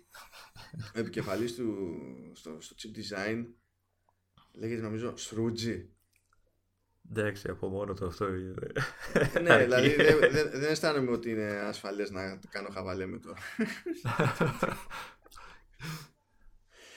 Αλλά ναι, εντάξει. Πάντως έχει, είναι, εντυπωσιάζει λίγο. Δηλαδή τώρα αναφέραμε ένα τσιπάκι το οποίο είναι δευτερεύον έτσι, σε ένα μηχάνημα. Είναι ένα από τα πολλά και παρόλα αυτά και δείχνει ένα μέλλον έτσι λίγο ενδιαφέρον. Ε, αυτό που είπες ότι σιγά σιγά μεταφέρονται οι λειτουργίες έτσι σαν πειραματισμός να δούμε τι ε, ψάρια πιάνει ο ARM ε, και δείχνει να αναλαμβάνει πράγματα που ε, δεν θα θεωρείς και δεδομένα σε άλλα συστήματα και σε άλλα μηχανήματα. Δηλαδή η ασφάλεια, ε, εντάξει, σε ένα λάπτοπ ε, άλλης εταιρείας φτηνό ή και ακριβό ακόμα, δεν είναι κάτι που το θεωρείς δεδομένο. Ε, τουλάχιστον σε τέτοιο επίπεδο, έτσι, να έχει τσιπάκι συγκεκριμένο που αναλαμβάνει να κάνει αυτά. Ε, και για μένα χάνει λίγο την ευκαιρία η Apple εδώ να διαφημιστεί να πει, να, να δώσει δηλαδή ένα, να δώσει ένα λόγο, ξέρεις, να προτιμήσει κάποιος που καίγεται για τέτοια ζητήματα ειδικά, ε, να προτιμήσει τη δική της λύση από μια τυχαία άλλη λύση η οποία μπορεί να είναι πιο φτηνή αλλά να μην του προσφέρει αυτό που ουσιαστικά θέλει. Στην περίπτωση του TAF 1 δεν έλεγε και πολλά. Δηλαδή είχε πει πέντε πράγματα στην παρουσίαση την πρώτη και αυτό ήταν. Τώρα στο TAF 2 αφιερώνουν περισσότερο χρόνο στις παρουσιάσεις και έχουν και σχετικά έγγραφα που έχουν φροντίσει να δημοσιεύσουν ε, που είναι πολύ πιο συγκεκριμένα. Ενώ για το, για το TAF 1 δεν βρίσκεις καν. Ίσως έχουν φτάσει και σε ένα επίπεδο που ήθελαν και αυτοί να φτάσουν, δηλαδή να είναι λίγο πιο ολοκληρωμένο Μπορεί. Μπορεί. Να είναι δηλαδή σε ένα επίπεδο που να τους ικανοποιεί πιο πολύ από την πρώτη τους προσπάθεια. Yeah, και βάζοντας και κάποια, κάποια, κάποιες λειτουργίες και κάποια συστήματα του όλου τέλος πάντων να τρέχουν από τώρα σε ARM είναι δουλειά που ξέρεις θα γλιτώσουν από αργότερα. Δηλαδή εγώ περιμένω γιατί εντάξει σε κάποια σενάρια δεν γίνεται. Δηλαδή το ότι μπορείς να πεις ότι βάζω έναν επεξεργαστή της σειράς α μέσα σε ένα μηχανάκι και από επιδόσεις θα είμαστε καλά. Εντάξει δεν αρκεί μόνο αυτό. Δεν πρόκειται ξαφνικά να αλλάξει το, το software. Δηλαδή δεν πρόκειται ξαφνικά να αλλάξουν οι εφαρμογές από μια μέρα στην άλλη ρε παιδί μου. Οπότε μπορεί να χρειαστεί να το παίξει λίγο περίεργα έτσι Εντάξει, αυτό για το, του ARM που λέμε, στα θεωρία το λέμε πολύ συχνά ε, και το software ε, και τη συμβατότητα που σίγουρα θα δημιουργηθούν προβλήματα κτλ. Ε, ίσως είναι και αυτό που λέγανε ότι κάποια στιγμή θα, ενωθεί, θα ενωθούν οι εφαρμογές iOS με Mac και θα έχεις μία εφαρμογή για όλα τα συστήματα της, ε, της Apple αφού θα έχουν και κοινούς επεξεργαστές Ήδη είχαμε πει ότι έχει ξεκινήσει με αυτά τα, στο καινούργιο το Mojave με τις εφαρμογές αυτές που ε, είναι ουσιαστικά iOS εφαρμογές και τις φέρουν ε, σαν port στο Mac και ίσως γι' αυτό να προσπαθούν τώρα, ξέρεις, να, να δουν, να δουν το πάνε όμως για τέρμα ενοποίηση τύπου Windows, δηλαδή είναι όλα σε ένα. Ε, δεν ξέρω για ενοποίηση, αλλά σαν, ε, σαν universal, δηλαδή να αγοράζεις μια εφαρμογή σε ένα κατάστημα και να μπορείς να τη χρησιμοποιήσεις σε όποιο μηχάνημα έχεις. Καλά, αυτό, αυτό είναι θέμα business. Γιατί αν έχει το περιθώριο developer να σε χρεώσει ξεχωριστά. Βέβαια θα μου πεις αν το έκανε αυτό μετά θα ήταν αναγκασμένοι να αυξήσουν πάρα πολύ τις τιμές σε εφαρμογές των iOS. Γιατί οι τιμές των εφαρμογών Mac με τις εφαρμογές σε σύγκριση με τις ε, τιμές των εφαρμογών iOS είναι καμία σχέση. Κοίτα, αν, αν ήταν πάρα πολύ λίγη δουλειά που θα έπρεπε να κάνουν για να είναι εντάξει η εφαρμογή σε Mac, τότε μπορεί και να μην χρειάζονταν αυτό το πράγμα. Τώρα που χρειάζονται να κάνουν πολύ περισσότερη δουλειά για λιγότερο κόσμο, γιατί εκ των πραγμάτων εντάξει, δηλαδή υπάρχουν 100 εκατομμύρια ενεργοί Mac, αλλά υπάρχουν ένα ακόμα κάτι δύσκολο εγώ ενεργές συσκευές iOS. Ε, άλλο μέγεθος αγοράς το ένα, άλλο μέγεθος αγοράς το άλλο. Μπορεί και να μην γινόταν ακριβώς έτσι. Αλλά και κάποιες εφαρμογές δεν τη λιτώνουν. Δηλαδή κάτι που είναι πιο σοβαρή εφαρμογή, που είναι φωσφανάρι ότι έχει πέσει δουλειά, είναι για πιο επαγγελματική χρήση και τέτοια, ο άλλο θα σε χρεώσει τώρα. Τι να γίνει. Δηλαδή, ακόμα και το Fantastical που λέμε τώρα που υπό νορμάλ συνθήκες η εφαρμογή αυτή έχει 55 ευρώ. Άμα βγεις έξω και πεις. Ε, πολύ καλή αυτή η εφαρμογή ημερολόγια. Πόσο κάνει, πόσο κάνει 55 ευρώ, θα σε κοιτάξει ο κόσμος σαν να είσαι εξωγήινος. Ναι. 55 κάνει στο, στο Mac, έτσι. Ναι, ναι. Ε, ναι. Στα, στο iPad νομίζω έχει γύρω στα 10-11. Με την έκπτωση είναι 10-11. Είναι 11. Χωρί, το, η κανονική του τιμή νομίζω είναι 22. Όχι, όχι. Όχι, με την έκπτωση εγώ το πήρα 3 τόσο. 3,40 κάτι. Για το iPad. Ναι. Να κάνα, τόσο λάθος έκανα. Και νομίζω 2 τόσο έκανε στο, στο iPhone. 2,20. Οπότε πρέπει να είναι, οπότε κάτι πρέπει να ήταν 5,5 στο τηλέφωνο. Πρέπει να ήταν 11 ή κάτι τέτοιο σε iPad. Και 50 ε. τόσο στο, στο Mac. Ναι που, ναι. που ακόμα και έτσι η iOS θεωρείται ακριβή, έτσι, με τα δεδομένα που έχουμε συνηθίσει. Ε, αν και να σου πω και τις Riddle το Calendar κάπου τόσο είχε για iPad. Α, βέβαια ήταν, η διαφορά ήταν ότι ήταν, είναι Universal App. Δεν χρειάζεται να το πάρεις ξεχωριστά. Mm. Το, το οποίο δεν ξέρω αν είναι καλό ή κακό. Ποια από τις δύο λύσεις είναι πιο καλή; Ε, κοίτα, καλό ή κακό. Ε, για το, Α, για αυτό χρήστη, είναι, θα μου Ναι, για, το, για το χρήστη δεν υπάρχει κάποιο τεχνικό ζήτημα για να πεις ότι πρέπει να προτιμήσω το, τη μία λύση ή την άλλη. Είναι θέμα του developer και το τι χρειάζεται για να συνεχίσει να λειτουργεί και να μην απολύσει το σύμπαν. Δηλαδή, κοίτα, στην αρχή με ξένιζε γιατί είχα συνηθίσει προ, προτιμώ του Universal. Έτσι, μία τιμή και τα παίρνω. Μιας και έχω και iPhone και iPad αλλά συνειδητοποίησα ότι ξέρεις, δεν είναι απόλυτα αυτή, αυτό το setup το έχουν όλοι. Οπότε γιατί κάποιος που έχει μόνο iPhone να πληρώνει κερατιάτικα την έκδοση του iPad έτσι, που δεν θα χρησιμοποιήσει. Ε, οπότε ναι, είναι ένα, ένα ζήτημα κι αυτό. Να περάσουμε σε ένα άλλο ζήτημα όμως τώρα. Τώρα ε, μπαίνουμε στο δικό σου domain. Ε, τελειώσαμε το ταυτίο σου φύγε η κάψα δηλαδή. ναι, μου φύγε, μου φύγε. Αισθάνομαι άλλος άνθρωπος, ε, άλλο πράγμα. Για να περάσουμε λοιπόν ε, και στο άλλο. Είναι σε αυτά τα... του, του διάολου με τα, με τα Windows. Αυτά τα, τα, τα Windows, ε. Ναι. Ναι. Όπως έχω πει, δεν έχω γλιτώσει τη χρήση τους. Ε, και μάλιστα... Πατ, πατ. και μάλιστα όταν ε, αποφάσισα να αγοράσω το Mac μου ήταν, ε, ήταν ένας φόβος. Τι θα κάνω, πώς θα συνηθίσω το λειτουργικό, τι θα μου λείψει, τι δεν θα μου λείψει, τι θα συνηθίσω. και το κυριότερο από όλα είναι πώς, θα, πώς το καλό θα δουλέψω. ε, γιατί οι περισσότερες εφαρμογές που χρησιμοποιώ στη δουλειά μου είναι PC only. Τώρα τελευταία έχουν αρχίσει και τις κάνουν και web ε, ε, μέσω browser κτλ. Αλλά το 80 με 90% είναι PC only εφαρμογές. Ποιοι έχουν, Οπότε... σε ποια περίπτωση έχουν βγάλει και web app; Κοίτα, ε, ας πούμε εδώ και μερικά χρόνια η Google τις μεταφράσεις τις κάνουμε σε δικό της εργαλείο που είναι online και μάλιστα τώρα ετοιμάζεται να κυκλοφορήσει καινούριο, πιο ολοκληρωμένο Οπότε γλιτώνει εφαρμογές τρίτων που χρησιμοποιούσαμε κάποτε.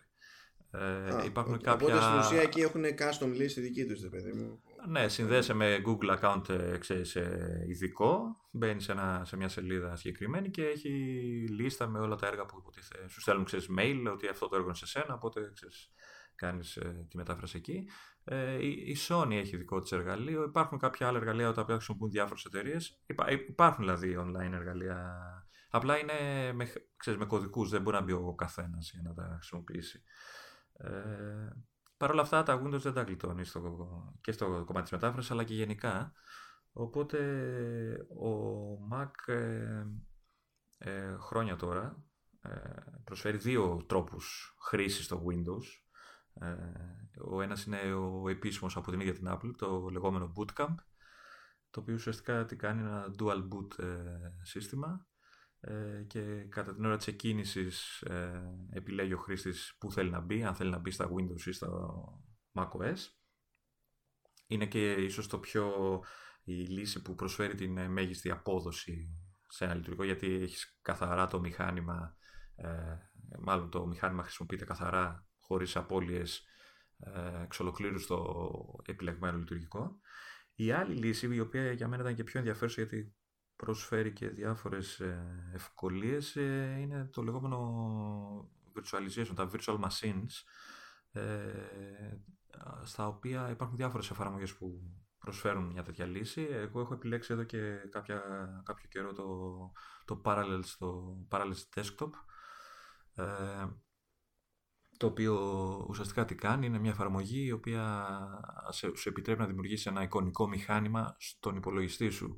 Δηλαδή έχεις τη δυνατότητα όπως τρέχεις μια εφαρμογή, ξέρω εγώ το Pages, να τρέχεις στα Windows, σε παράθυρο, σε full screen, σε οτιδήποτε, ε, σαν να είναι μια απλή εφαρμογή, το απλή εισαγωγικά, ε, όπως όλες οι άλλες. Ε, φυσικά δεν μπορείς να το τρέξεις. Ε, μάλλον μπορείς να το τρέξεις, εντάξει, ε, αλλά δεν μπορεί να το τρέξει με αξιώσει αν το μηχάνημα στερείται κάποια, κάποιων πραγμάτων. Δηλαδή θέλει έναν επεξεργαστή αρκετά καλό. Ε, εντάξει, όχι κάτι το ακραίο. Ένας σχετικά σύγχρονος επεξεργαστής ε, νομίζω κάνει δουλειά. Θα εξηγήσω για ποιο λόγο. θέλει αρκετή μνήμη. Ε, γιατί ουσιαστικά τι γίνεται όταν τρέχει στο Parallels η εφαρμογή αναλαμβάνει να μοιράσει τους πόρους του συστήματος στα δύο λειτουργικά. Ε, δηλαδή όταν τρέχουν τα Windows, τα, ο, Mac δεν κλείνει, το macOS δεν κλείνει, τρέχει παράλληλα με, το, με τα Windows. Οπότε ε, το μηχάνημα πρέπει να, η εφαρμογή μάλλον πρέπει να μοιράσει τόσο τη μνήμη όσο και τους ε, πυρήνες του επεξεργαστή και όλες αυτές τις εσωτερικές λειτουργίες. Ε, που σημαίνει ότι ε, στη δικιά μου λογική και ειδικά στη μνήμη ε, τα 16 GB είναι μονόδρομος και είναι μήνυμο για να μπορείς να πεις ότι έχεις, ότι έχεις δύο μηχανήματα από 8 GB το καθένα. Εντάξει, σου δίνει το περιθώριο να καθορίσεις εσύ ακριβώς τι θα τραβήξει από RAM. Ναι, δηλαδή, ναι, ναι, όταν φτιάχνεις ναι, ναι. το. Α, okay. Έχει, έχει, επιλογές, έχει πάρα πολλές επιλογές σαν εφαρμογή. Δηλαδή, αν κάτσεις να ασχοληθείς σοβαρά με το κάθε μία, θα μπλέξεις πραγματικά. Ε, Ευτυχώς η τελευταία έκδοση που είναι η 14 ε, σου είχε και ε, επισημάνσεις τι είναι το recommended προφανώς για το σύστημα που το τρέχεις. Ε, Παλιά όταν το ξέ, είχα πρώτο ξεκινήσει, σου, σου αφήνει να ορίσεις πόσους πυρήνες θα χρησιμοποιεί το λειτουργικό το Windows και πόσες πυρήνες από τον επεξεργαστή θα χρησιμοποιεί ο Mac. Ε, παλιά το, το μοίραζα αυτό, έβαζα από έναν πυρήνα, αλλά ε, διάβασα αργότερα ότι ε, είναι λίγο λάθος γιατί ναι μεν θες να έχεις ε, απόδοση στα Windows γιατί ξέρω, ε, εκεί δουλεύεις από τη στιγμή που το τρέχεις εκεί θες να δουλέψεις αλλά είναι πολύ σημαντικό να έχει αέρα και το, το host ε, αυτός που φιλοξενεί, δηλαδή το λειτουργικό που φιλοξενεί τα Windows πρέπει να έχουν αέρα να, να, να λειτουργούν δηλαδή καλά ε, για να μην έχεις καθυστερήσει σε κανένα από τα δύο. Είναι λογικό έτσι. Αν, αν τρέχει καλά το βασικό λειτουργικό σύστημα, θα τρέχει καλά και το σύστημα που φιλοξενείται πάνω σε αυτό. Ε, οπότε πειραματίζεσαι λίγο, παίζεις. Εμένα το σύστημα μου είναι διπύρινο, οπότε τους χρησιμοποιώ παντού ε, και τους δύο πυρήνες και στα δύο μηχανήματα. Έχω μοιράσει τη μνήμη στα δύο, ώστε να έχεις ε, από 8 γίγα, όπως είπα και πριν. Ε, και παίζεις έτσι σαν λύση δεν είναι και η πιο φθηνή. Ε, δηλαδή ξεκινάει από τα 80 ευρώ ε, το απλό, υπάρχουν τρεις εκδόσεις η απλή που είναι υποτίθεται για home use και student use ε, όπως το λένε. Ε, μετά υπάρχει pro και μετά υπάρχει business. Η κάθε μία έχει κάποια έξτρα πραγματάκια που ε, χρησιμοποιούν ανάλογα, δηλαδή έχει κάποια θέματα για το δίκτυο ή ε, η Pro επειδή είναι εστιασμένη σε προγραμματιστές και power users έχει άλλα θέματα και αυτά. Εγώ χρησιμοποιώ τη βασική έκδοση η οποία καλύπτει ε, όλη μου τη χρήση που, που κάνω. Ε, δεν σε να σε ε, νοιάζει να χρησιμοποιείς συγκεκριμένες εφαρμογές Windows. Δεν είναι ότι θες να έχει ένα setup περίεργο τέλος πάντων. Εμένα, εμένα με νοιάζει να χρησιμοποιήσω τα Windows όπως τα χρησιμοποιούσα πριν πάρω Mac να χρησιμοποιώ όλα τα, τις εφαρμογές που χρειάζομαι κτλ. Δεν έχω κάποιες πολύ ιδιαίτερες ε, απαιτήσεις ή κάποια ειδικά σενάρια χρήσης. Ε, φαντάσου ότι έχω καταφέρει, ε, δηλαδή το πιο ειδικό μου σενάριο είναι να χρησιμοποιήσω ε, private network, δηλαδή να κάνω ένα VPN ε, μέσω της εταιρείας γιατί χρειαζόταν να συνδεθώ και ουσιαστικά εκείνη τη στιγμή έτρεχα Mac, Windows και VPN, άλλο σύστημα, συνδέομαι δηλαδή σε ένα σύστημα στην εταιρεία ε, ταυτόχρονα, έτσι. Κάτι που με εντυπωσίαζε από πάντα όταν, γιατί έλεγα wow, ξέρεις, σε ένα μηχάνημα έχω τρία ταυτόχρονα μηχανήματα. Ε, η τιμή είναι, αυτό που έλεγα πριν, είναι, ξεκινάει για την απλή έκδοση στα 80 ευρώ ανά έτος, είναι συνδρομητικό. Έχει δυνατότητα να το αγοράσεις ε, εφάπαξ, αλλά χάνεις τη δυνατότητα για να βαθμίσεις Δηλαδή, μόλις τελειώσει η τρέχουσα έκδοση, δεν μπορείς να χρησιμοποιήσεις. Εντάξει, να, να, να, να, να την ξαναπληρώσεις. Δεν αλλάζουν κάθε χρόνο όμως. Κάθε χρόνο αλλάζει. Α, κάθε χρόνο αλλάζει. Ναι, συνήθως πάει μαζί. Η κάθε καινούργια έκδοση είναι κοντά στην καινούργια έκδοση του λειτουργικού. Που υποτίθεται ότι αξιοποιεί τα καινούργια features του όποιου καινούργιου λειτουργικού. Οπότε κάπως έτσι τρώγεται το ενδεχόμενο της συνδρομής. Δεν σημαίνει ότι αν μείνει στην παλιότερη έκδοση δεν θα τρέχει. Απλά ε, χάνεις κάποια, κάποια καινούργια features που μπορεί να βάλουν. Ε, έχει για την αναβάθμιση, έχουν και μια προσφορά στη μισή τιμή, λένε στο site κτλ. Δεν ξέρω ακριβώς τι εννοούν, γιατί εγώ τώρα το έκανα με ένα ετήσιο. Περιμένω να δω όταν θα λήξει τι ακριβώς θα με χρεώσω, αν θα πρέπει να πληρώσω όλο το ποσό από την αρχή ή αν θα χρειαστεί να πληρώσω απλά την, ε, το ποσό της αναβάθμισης που λένε. Ε, υπάρχει το one-off, είπαμε δεν κάνει αναβαθμίσεις σε καινούριε εκδόσεις. Όταν λέω καινούριε εκδόσεις, δεν εννοώ ξέρεις, από το 14 στο 14,1, το 14 στο 15, αυτό, αυτό εννοούν. Ε, και αν πάρεις τη συνδρομή, ε, σου δίνουν μέσα στο πακέτο δύο ακόμα εργαλεία, τα, το Parallel Toolbox και Parallel Access, όπου το πρώτο ε, ε, είναι ουσιαστικά μια συλλογή από χρήσιμα εργαλειάκια, ε, είτε αυτό είναι Clean My Drive ή Free Memory, είτε είναι ε, audio capture ε, ή video download, σου προσθέτει κάποιο plugin στο browser και κατεβάζει το βίντεο που τρέχει εκείνη τη στιγμή στη σελίδα. Είναι, είναι εργαλεία τα οποία τα εγκαθιστάς και στο Mac και στο PC, οπότε έχεις ένα set τέτοιων εργαλείων και στα δύο λειτουργικά. ενώ το Parallel Access είναι ουσιαστικά ένα Team Viewer ε, το, το οποίο δουλεύει και με τα tablet κυρίως, αλλά μπορείς να μπεις και μέσω browser και να έχεις πρόσβαση στο, στο Mac σου και στα αρχεία σου. Τι άλλο, ναι. Ε, έχουμε τη ρύθμιση, η οποία παραδόξως όλο αυτό το, το πράγμα, όταν το ακούς, σου φαίνεται περίπλοκο. Οι τύποι έχουν κάνει τώρα με τα χρόνια προφανώς, έχουν κάνει πολύ καλή δουλειά. Ε, δηλαδή όταν ανοίγεις την εφαρμογή και τρέχεις, σου λέει πώς θες να βάλεις τα Windows. Γιατί ε, κυρίως ο, ο περισσότερος κόσμος θα το χρησιμοποιεί για τα Windows, ε, παρόλο που η εφαρμογή. και πάλι δεν θέλουν, θέλουν κανονικό. Τέτοιο, αυτό, εκεί θα κατέληγα. Θα κατέληγα σε αυτό γιατί ε, είναι μια. Κάποιοι νομίζουν ότι η ίδια εφαρμογή είναι τα Windows. Ε, Τέλος πάντων, σου έχει ξέρεις, διάφορες επιλογές πώς θες να κατεβάσεις τα Windows, ειδικά τα 10 τώρα που είναι και τα καινούργια και τα τελευταία. Ε, είτε από ISO, είτε δεν ξέρω εγώ τι από την ίδια τη Microsoft κτλ. Ναι, πρέπει να αγοράσεις τα Windows, να τα πληρώσεις, δεν, μπορείς να, δεν, δεν σου τα δημιουργεί τσάμπα. Ε, οπότε, ξέρεις, είναι το κόστος της εφαρμογής, είναι το κόστος της άδειας, είναι ένα κόστος γενικό, αλλά ε, τρέχεις δύο λειτουργικά μαζί. Τι σημαίνει αυτό; Αυτό σημαίνει ότι ε, και μέσα από τις ρυθμίσεις που κάνουν και τις ε, λειτουργίες που έχει το, το πρόγραμμα, ε, είσαι στα Windows, θες να ανοίξεις ένα PDF για να το δεις, και πολύ απλά κάνεις δεξί κλικ Open on Mac. Και ταυτόχρονα αυτό το αρχείο αντί να το ανοίξεις στα Windows, στο ανοίγεις στα αγαπημένο σου εφαρμογή PDF που έχεις ξέρω εγώ στο Mac. Και το αντίθετο. Και το αντίθετο. Δηλαδή από το Mac ένα doc αρχείο που θες να το ανοίξεις στο Word, γιατί το Page ξέρω εγώ δεν το ανοίγει ή δεν το ανοίγεις σωστά, το τρέχει κατευθείαν ε, εκεί. Το ίδιο ισχύει και για τη μεταφορά αρχείων. Ε, απλά κάνεις ένα copy-paste από το ένα desktop στο άλλο. Ε, δουλεύω σε δύο οθόνες, οπότε ε, φαντάζομαι ότι στη μία οθόνη έχω τα Windows. Στην άλλη Windows, στην άλλη macOS. Ναι.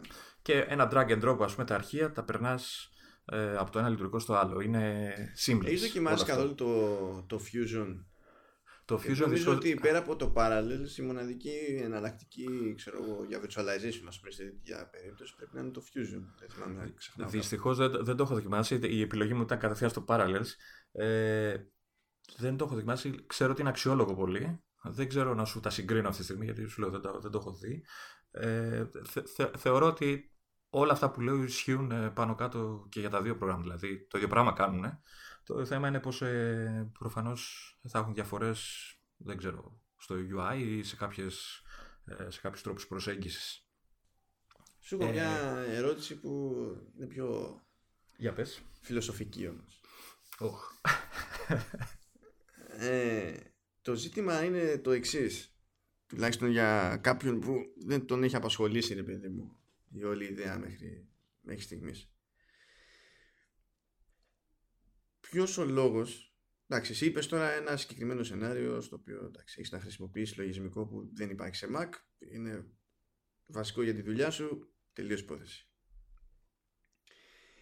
Για ποιο λόγο όμως να μην προτιμήσει κάποιος το bootcamp ως λύση είτε αυτό σημαίνει ότι θα όντως θα κάνει dual boot και πότε θα είναι στο ένα λειτουργικό πότε θα είναι στο άλλο μετά από επανεκκίνηση ή επειδή ξέρω και τέτοια παραδείγματα ε, γιατί να μην ε, μείνει υπό άλλες με τα Windows τελεία σε Mac από τη στιγμή που έτσι κι αλλιώς υποστηρίζονται τα Windows. Ναι. Βέβαια, αν είναι να μείνεις στα Windows, τι θες και αγοράζεις Mac. Έτσι. Εγώ μαζί σου, αλλά επειδή συμβαίνει εκεί έξω. Κοίτα, για μένα προσωπικά το ότι δεν προτίμησα το Bootcamp ε, είναι δύο λόγοι. Πρώτον, είναι πολύ σπαστικό να μπαινοβγαίνει από το ένα σύστημα στο άλλο έτσι, να κάνει, δηλαδή να θες κάτι από το Mac και να πρέπει να κάνεις restart, να κόβεις τη δουλειά σου όλη και να μπαίνεις στο Mac ή το αντίθετο, έτσι. Ε, και το δεύτερο και το βασικότερο, το οποίο εμένα με έχει σώσει σε, πριν από καιρό κιόλας, είναι ότι το, τα Windows μέσα στο Parallels, όλο το σύστημα, το λειτουργικό, Όλο όμως το σύστημα, όπως το βλέπεις, είναι ένα αρχείο. Ε, δηλαδή, τα Windows σου με όλες σου τις εφαρμογές, όλο σου το σετάρισμα, τα πάντα τα πάντα που κανονικά θα σου πιάνε ένα δίσκο με όλα τα υποαρχεία και όλα αυτά, είναι ένα αρχείο. Φαντάζομαι δηλαδή ένα zip που έχει μέσα όλα τα, τα, τα, τα υποσυστήματα των Windows. Ναι, λογικά πρέπει να είναι, γιατί αυτό παίζει τέλος πάντων σε, σε εφαρμογές για Mac. Ε, ένα image φανταστώ, σαν image, θα το πω έτσι. Είναι, είναι, ένα, είναι το λεγόμενο bundle λογικά αν το έχεις μπροστά σου αυτό τώρα και μπορείς να κάνεις δεξί κλικ πάνω παίζει να σου βγάζει και, και επιλογή ρε παιδί μου ξέρεις, να δεις το, τα περιεχόμενα στο bundle. Αυτό για όποιον δεν του έχει τύχει τέλος πάντων δεν έχει αναρωτηθεί. Υπάρχουν περιπτώσεις όπου ένα μεμονωμένο αρχείο που μπορεί να είναι εφαρμογή μπορεί να είναι και αρχείο για κάποια εφαρμογή έτσι. Ε, υπάρχει τρόπος να εμφανίζεται ως ένα πράγμα, ένα εικονίδιο ας το πούμε έτσι ενώ στην πραγματικότητα δεν είναι ένα εικονίδιο, δεν είναι ένα πράγμα, δεν είναι καν ένα αρχείο, είναι μια συλλογή από αρχεία που συνθέτουν όλα μαζί τέλος πάντων αυτό που εμείς αντιλαμβανόμαστε ως ένα ενιαίο αρχείο. Και αυτό δεν το, ενώ δεν είναι κανόνα σε, σε Windows σε Mac εντάξει πάλι δεν είναι super duper κανόνας αλλά δεν είναι ακριβώς και εξαίρεση. Ε, έκανα δεξί κλικ γιατί το βρήκα το αρχιάκι, το αρχείο. Δεν, δεν είναι αρχιάκι, συγγνώμη. Ε, έχει όντως την επιλογή αν, ε, εμφάνιση πακέτου, πώ το λέει. Ε, ναι, οπότε, ναι, οπότε είναι κάτι τέτοιο. Δεν είναι αρχιάκι, γιατί ε, μιλάμε για ένα αρχείο το οποίο περιλαμβάνει όλα τα Windows και τις εφαρμογέ και όλα αυτά. Ε, 3 kilobyte δηλαδή. Ναι, ναι, ναι. Είναι, αυτή τη στιγμή έχω με την τελευταία έκδοση κατάφερα και γύρισα στα δεκάρια ε, και πιάνει αυτή τη στιγμή, όπως το βλέπω, γύρω στα 37 γίγα. Το αυτό, είναι όμως, αυτό υπολογίζει μαζί και το partition που τους δώσει, έτσι. Ναι, ναι, ναι. Είναι, είναι όλο, το, όλο, όλος όσο έχεις δώσει μέσα στο αρχείο αυτό, το, το χώρο δηλαδή, που έχεις ορίσει ότι ε, κάνει. Ε, το, το θέμα ότι αυτό μεγαλώνει και μικραίνει ανάλογα με τις απαιτήσεις. Δηλαδή, ξέρεις, αν εγκαταστά πράγματα κλπ. Τα, τα προηγούμενα Windows που είχα βάλει τα 7 είχαν φτάσει πάνω από 50, είχαν ξεπεράσει τα 50 γίγα σε κάποια φάση. Βέβαια, η τελευταία έκδοση, ε, από ό,τι διαφημίζαν και οι ίδιοι, έχουν κάνει κάποιες τσαχμινιέ και προσπαθεί και μειώνει τον όγκο των ε, images όσο γίνεται. Τέλος πάντων, γυρνάω λοιπόν. Αυτή η ύπαρξη αυτού ε, του αρχείου, του ενός και μοναδικού αρχείου, τι σου επιτρέπει να κάνεις; Πας στο Mac σου για service. Ε, λέμε τώρα ένα υποθετικό σενάριο, έτσι. Και εσύ πρέπει να δουλέψεις όμως, χωρίς Mac, δεν έχεις άλλο μηχάνημα. Αν έχεις ένα, ε, κάποιον Mac, κάποιον φίλο με Mac ή οτιδήποτε, που ε, έχει τέλος μια πρόσβαση σε Mac, τι κάνεις απλά, copy-paste το αρχείο σε ένα δίσκο, εγκαθιστάς την εφαρμογή Parallels στο άλλο μηχάνημα, copy-paste πάλι θέλει κάποια ώρα γιατί είναι μεγάλο το αρχείο και έχεις τα Windows σου, τα Windows σου σεταρισμένα όπως τα είχες σε ένα άλλο μηχάνημα. Ούτε format, ούτε ξανά σετάρισμα, ούτε ξανά όλες οι εφαρμογές. Είναι φορητό το σύστημα, δηλαδή το παίρνεις και το κουμπώνεις σε άλλο μηχάνημα και είναι αυτούσιο, αυτόνομο, όπως το είχες ε, φτιάξει για να σε βολεύει. Αυτό για μένα ήταν, ήταν, μου φάνηκε πάρα πολύ χρήσιμο γιατί σου λέω χρειάστηκε να να πάω το Mac για ένα μικρό service που χρειάστηκε και ουσιαστικά πήρα το αρχείο μου και πήγα και δούλεψα σε έναν φίλο που είχε iMac, απλά κούμπησα τα parallels και γεια σας. Ε, αυτό το πράγμα δεν μπορείς να το κάνεις με το bootcamp ή με οτιδήποτε άλλο. Κάτι να κάνεις εκεί πέρα, δηλαδή. Βέβαια, βέβαια, το Parallels υποστηρίζει το bootcamp. Σου δίνει τη δυνατότητα είτε να τρέξεις το partitions μέσω του Parallels, είτε να το μετατρέψεις από bootcamp σε Parallels αρχείο. Οπότε δεν είσαι, δηλαδή αν έχεις ξεκινήσει με bootcamp, δεν είσαι τελείως χαμένος αν αποφασίσεις κάποια στιγμή ότι το parallel σε βολεύει. Ε, τι άλλο, ε, μιλάμε για Windows μόνο. Ε, το Parallels δεν είναι μόνο για Windows, παρόλο που αυτό διαφημίζουν, γιατί αυτό μετράει. Ε, μπορείς να τρέξεις ό,τι λειτουργικό θες επάνω και υπάρχει διαθέσιμο, έτσι, ή έχεις αγοράσει. Μπορείς να τρέξεις ε, το Chrome OS, μπορείς να τρέξεις δεν ξέρω εγώ τι Linux. Ε, ό,τι, ό,τι μπορείς να χρειαστείς και μπορείς να τα τρέξεις και ταυτόχρονα, αν το μηχάνημα και η μνήμη σου το επιτρέπει. Δηλαδή, μπορείς σε ένα παράθυρο να έχεις Windows, από κάτω να είναι το Mac, το Mac OS, πιο δίπλα Chrome OS, πιο παρακάτω το Linux.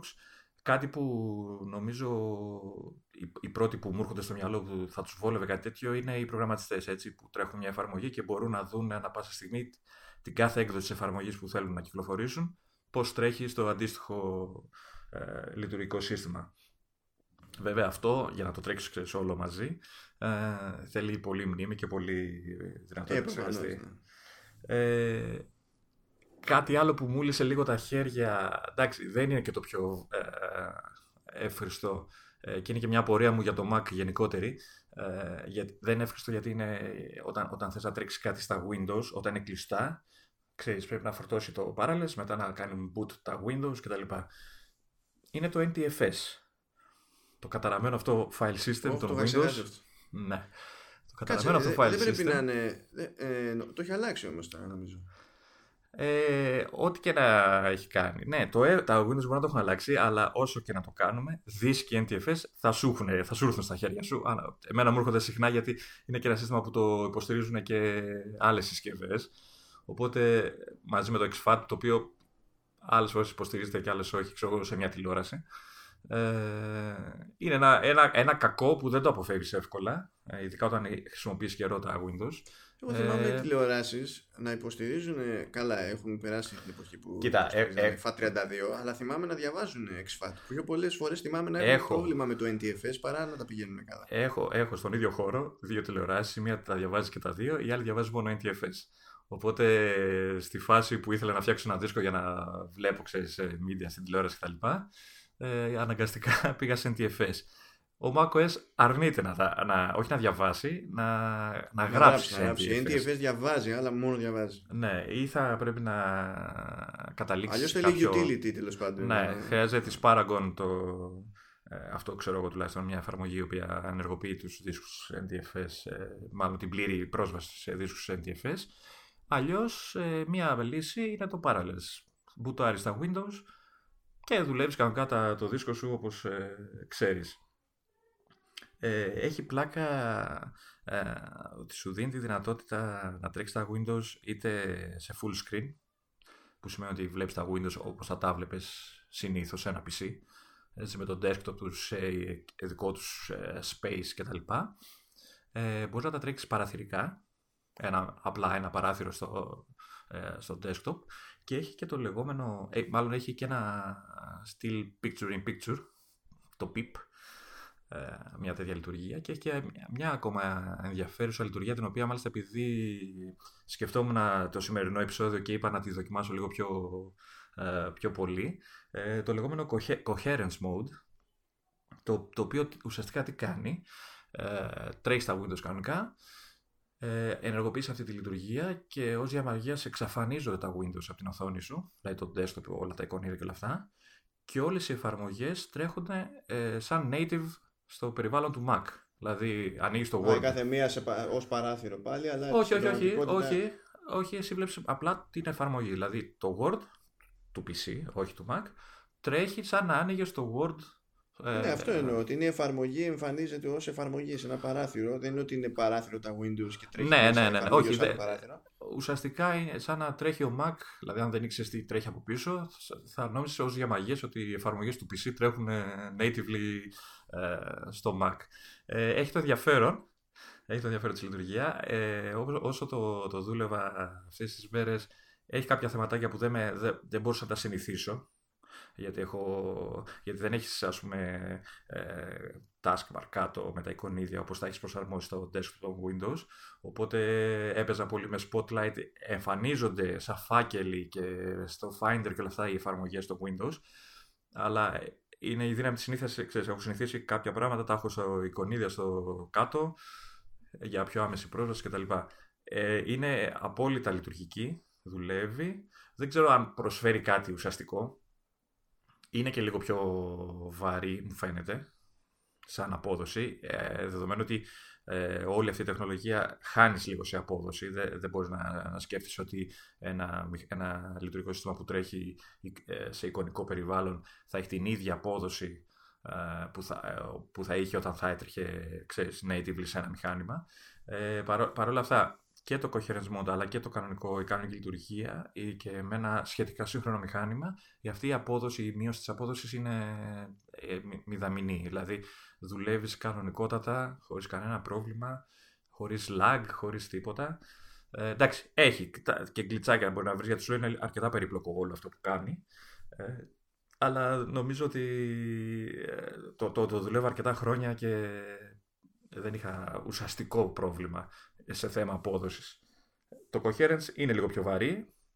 Ε, εικάζω ότι μπορεί να βοηθάει, μάλλον, ξέρεις τι, ε, αυτό που είδα ότι βοηθάει πολύ είναι ότι ε, σε φάση πολλαπλών οθονών μπορείς να πετάξεις εφαρμογές και στις άλλες οθόνες των Windows, ενώ όταν είναι κλειστό σε ένα space είσαι αναγκασμένος να χρησιμοποιείς, ξέρεις, την εφαρμογή μόνο σε μια οθόνη ή ξέρεις, να είναι μέσα στα Windows. Οπότε, αν εξαφανίσεις ας πούμε, το, τον περιορισμό του desktop, αυτό και ανοίξεις το coherence mode, μπορείς ας πούμε, να έχεις ε, στο κεντρικό, στην κεντρική οθόνη την εφαρμογή που δουλεύεις, να πετάξεις τον τάδε browser γιατί τον χρειάζεται και θέλει να είναι το Edge για κάποιο λόγο ή το Internet Explorer ε, ή κάποια άλλη εφαρμογή των Windows σε, ε, στην άλλη οθόνη και ταυτόχρονα όλα αυτά γύρω γύρω να είναι και ο Mac και ε, να, να παίζει και αυτός από πίσω μπάλα. Ε, αυτό ε, για μένα δίνει μια μεγαλύτερη ευελιξία όλο αυτό το, θέμα σε σύγκριση με το bootcamp που με ρώταγες πριν. Όλο αυτό το πράγμα. Δεν ξέρω τι άλλο θα μπορούσα να σου πω. Ό,τι και να μου πεις. Εμένα μου φτάνει που δεν χρειάζεται να τρέξω Windows. Το μόνο πράγμα, έχω την εντύπωση ότι το ξαναπεί αυτό σε, σε άλλο επεισόδιο. Το μόνο πράγμα με Windows που έχω πρόχειρο είναι το Xbox. Ναι. Κοίτα, η πλάκα ποια είναι; Ε, θυμάσαι που λέγαμε κάποια στιγμή και ότι η γενικότερη ιδέα του podcast του συγκεκριμένου ήταν ότι εσύ έχεις ξεχάσει, ας πούμε, σε, σε εισαγωγικά τι σε μα έχω ξεχάσει όλα. Δηλαδή, ναι, τα Windows. σε Windows PC και μου πεις πήγαινε εκεί. Ναι, και εγώ, και εγώ ας πούμε ότι τα χρησιμοποιώ ακόμα και ότι μπορώ να σου πω τι με ενοχλεί και τι ας πούμε ε, είναι καλύτερο στο ένα ή χειρότερο στο άλλο, δεν ξέρω τι. Ε, αυτό που, ε, που, σου, που σου καταστρέφει το Parallels, σε εισαγωγικά η λέξη, είναι η, η ευκαιρία να μάθεις τα shortcuts του Mac. Γιατί φαντάσου ότι τρέχουν δύο συστήματα με μικροδιαφορές στα shortcuts και, ή και πιο μεγάλες διαφορές. Ε, και όταν εναλλάσσεις από το ένα στο άλλο, εκεί που ξέρω εγώ έχεις μάθει και γράφεις και για να περάσεις ξέρεις, από λέξη σε λέξη με το ξέρω, control βελάκι στα Windows, πρέπει να θυμηθείς ότι στα, στο Mac είναι νομίζω command, ποιο είναι, δεν θυμάμαι. Ε, ναι, ναι. Και χάνεσαι απλά. Ναι, ναι. Ε, έχει βέβαια το Parallels, έχει section στα options που ορίζεις shortcuts και αυτά. Δεν έχω πολύ ασχοληθεί να σου πω την alήθεια να κάτσω να ορίσω τώρα shortcuts και διάφορα. Ε, και μάλιστα έχει και τη λειτουργία ε, τα shortcuts του Mac να δουλεύουν και στο Windows. Οπότε Command V κάνει Control V, είναι το ίδιο πράγμα. Ή η εναλλαγή της γλώσσας γίνεται και με τα δύο shortcuts. Και τον Windows που είναι σπαστικό, Control Shift και με το command space που ε, μάλλον σε μένα command space γιατί έτσι το χωρίζεις και το έχω συνηθίσει στο Mac. Ε, οπότε έχεις τέτοιες ενοποιήσεις. Αλλά ταυτόχρονα δεν έχεις κάποια άλλα. Οπότε καταλαβείς γιατί ένα αχταρμάς όταν παίζεις από, από το ένα ε, λειτουργικό στο άλλο. Ε, είμαι, είμαι, είμαι χαμένος από χέρι σε αυτό το, σε αυτό το κομμάτι. Εντάξει, πραγματικά εγώ ε, ε απλά αισθάνομαι τυχερός που δεν, που δεν χρειάζεται. Ε, κοίτα, σου λέω. Όχι, ε... όχι επειδή έχω. Πώς να σου πω, δεν, δεν το λέω αυτό με τη λογική ε, που από Windows ε, μακριά από εμάς και δεν ξέρω κι εγώ. Ναι, ναι. Κοίτα, ναι, απλά τώρα πραγματικά δεν το εύχομαι σε κανένα να κάθει και να μπλέκει με τελείως ξεπαρκά ε, λειτουργικά μεταξύ τους παράλληλα, ρε παιδί μου. Ε, σου είπα, σου λέω, υπάρχουν οι προγραμματιστές που μπορούν να κάνουν τεστάκι. Έχει επιλογή ε, να κάνεις isolate τα Windows ή το νομίζω λογικά πρέπει να ισχύει για τα άλλα λειτουργικά που σημαίνει ότι τρέχουν τελείως αυτόνομα δεν υπάρχουν γιατί σου έχει επιλογές για να κάνεις share ξέρω εγώ τους δίσκους ε, τα folders του ενός λειτουργικού στο άλλο. Ή ξέρω εγώ πώς να πεις share το OneDrive των Windows ώστε να εμφανίζεται στο Mac. Τα, τους εξωτερικούς δίσκους, το ένα το άλλο, το κάνεις isolate και μπορείς να φτιάξεις ένα ασφαλές περιβάλλον δοκιμής και να κατεβάσεις μια beta ή μπορείς να τρέξεις macOS beta σε Parallels χωρίς να τσακίσεις το, το βασικό ναι, σου. Ναι, αυτό, αυτό πηγαίνει σε αυτό που έλεγες προηγουμένως, παιδί μου, ότι πρόκειται για εφαρμογή που σου επιτρέπει να φτιάξεις virtual machine. Αυτό δεν πάει να πει ότι σου βάζει περιορισμό στο τι λειτουργικό θα έχει το virtual machine. Όχι, και μάλιστα όταν. Κάνεις ό,τι σου γουστάρει. Όταν το ανοίγεις και του λες: Θέλω να προσθέσω καινούργιο λειτουργικό, σου έχει από κάτω ένα, έτσι, ένα, μια ενότητα του παραθύρου, η οποία σου λέει μερικά free λειτουργικά που μπορείς να παίξεις και να δοκιμάσεις. Να τα κατεβάσεις κατευθείαν και να στα εγκαταστήσεις κτλ. Ε, να πω ότι η απόδοση, είπα πριν ότι έχει μια μείωση, είναι αρκετά καλή. Δηλαδή, ακόμα και στο δικό μηχάνημα που είναι του 15, με έναν ε, απλό i5 και με 16 βέβαια μνήμη και SSD βέβαια, ε, ακόμα και το boot το Windows είναι, αν όχι γρηγορότερο, σίγουρα εφάμιλο του boot θα έκανε σε ένα κανονικό PC. Ε, εντάξει, πρέπει βέβαια να ξέρεις, μπουτάρεις το Mac, μετά να μπουτάρεις το Windows. Είναι μια μικρή διαδικασία. Ε, αν έχεις SSD σύγχρονο, ε, είναι, δεν είναι τόσο τραγικά Εντάξει, πράγματα. αυτό ισχύει γενικότερα. Εντάξει, Ναι, αυτό και, είναι- και μάλιστα έχω φτιάξει και ένα automator ε, σκριπτάκι το οποίο ε, το τρέχω κάθε πρωί που ξεκινάω τη δουλειά, το οποίο ανοίγει τα parallels, ανοίγει δύο-τρεις ακόμα εφαρμογές που χρησιμοποιώ το mail κτλ. Ε, και έτσι ξέρεις, διευκολύνω. Βάζω και λίγο τη Siri για να παίξω κιόλα να πω ξέρεις, Open Windows 10 και δεν συμμαζεύεται. και όντως τα ανοίγει. Οπότε. Δεν πετάει καμιά, δεν πετάει καμιά ξυπνάδα. Όχι, όχι. Δεν, δεν, Κρίμα, δεν- κρίμα. Χαμένη ευκαιρία. Εντάξει. Όντως, Τουλάχιστον. όντως, όντως.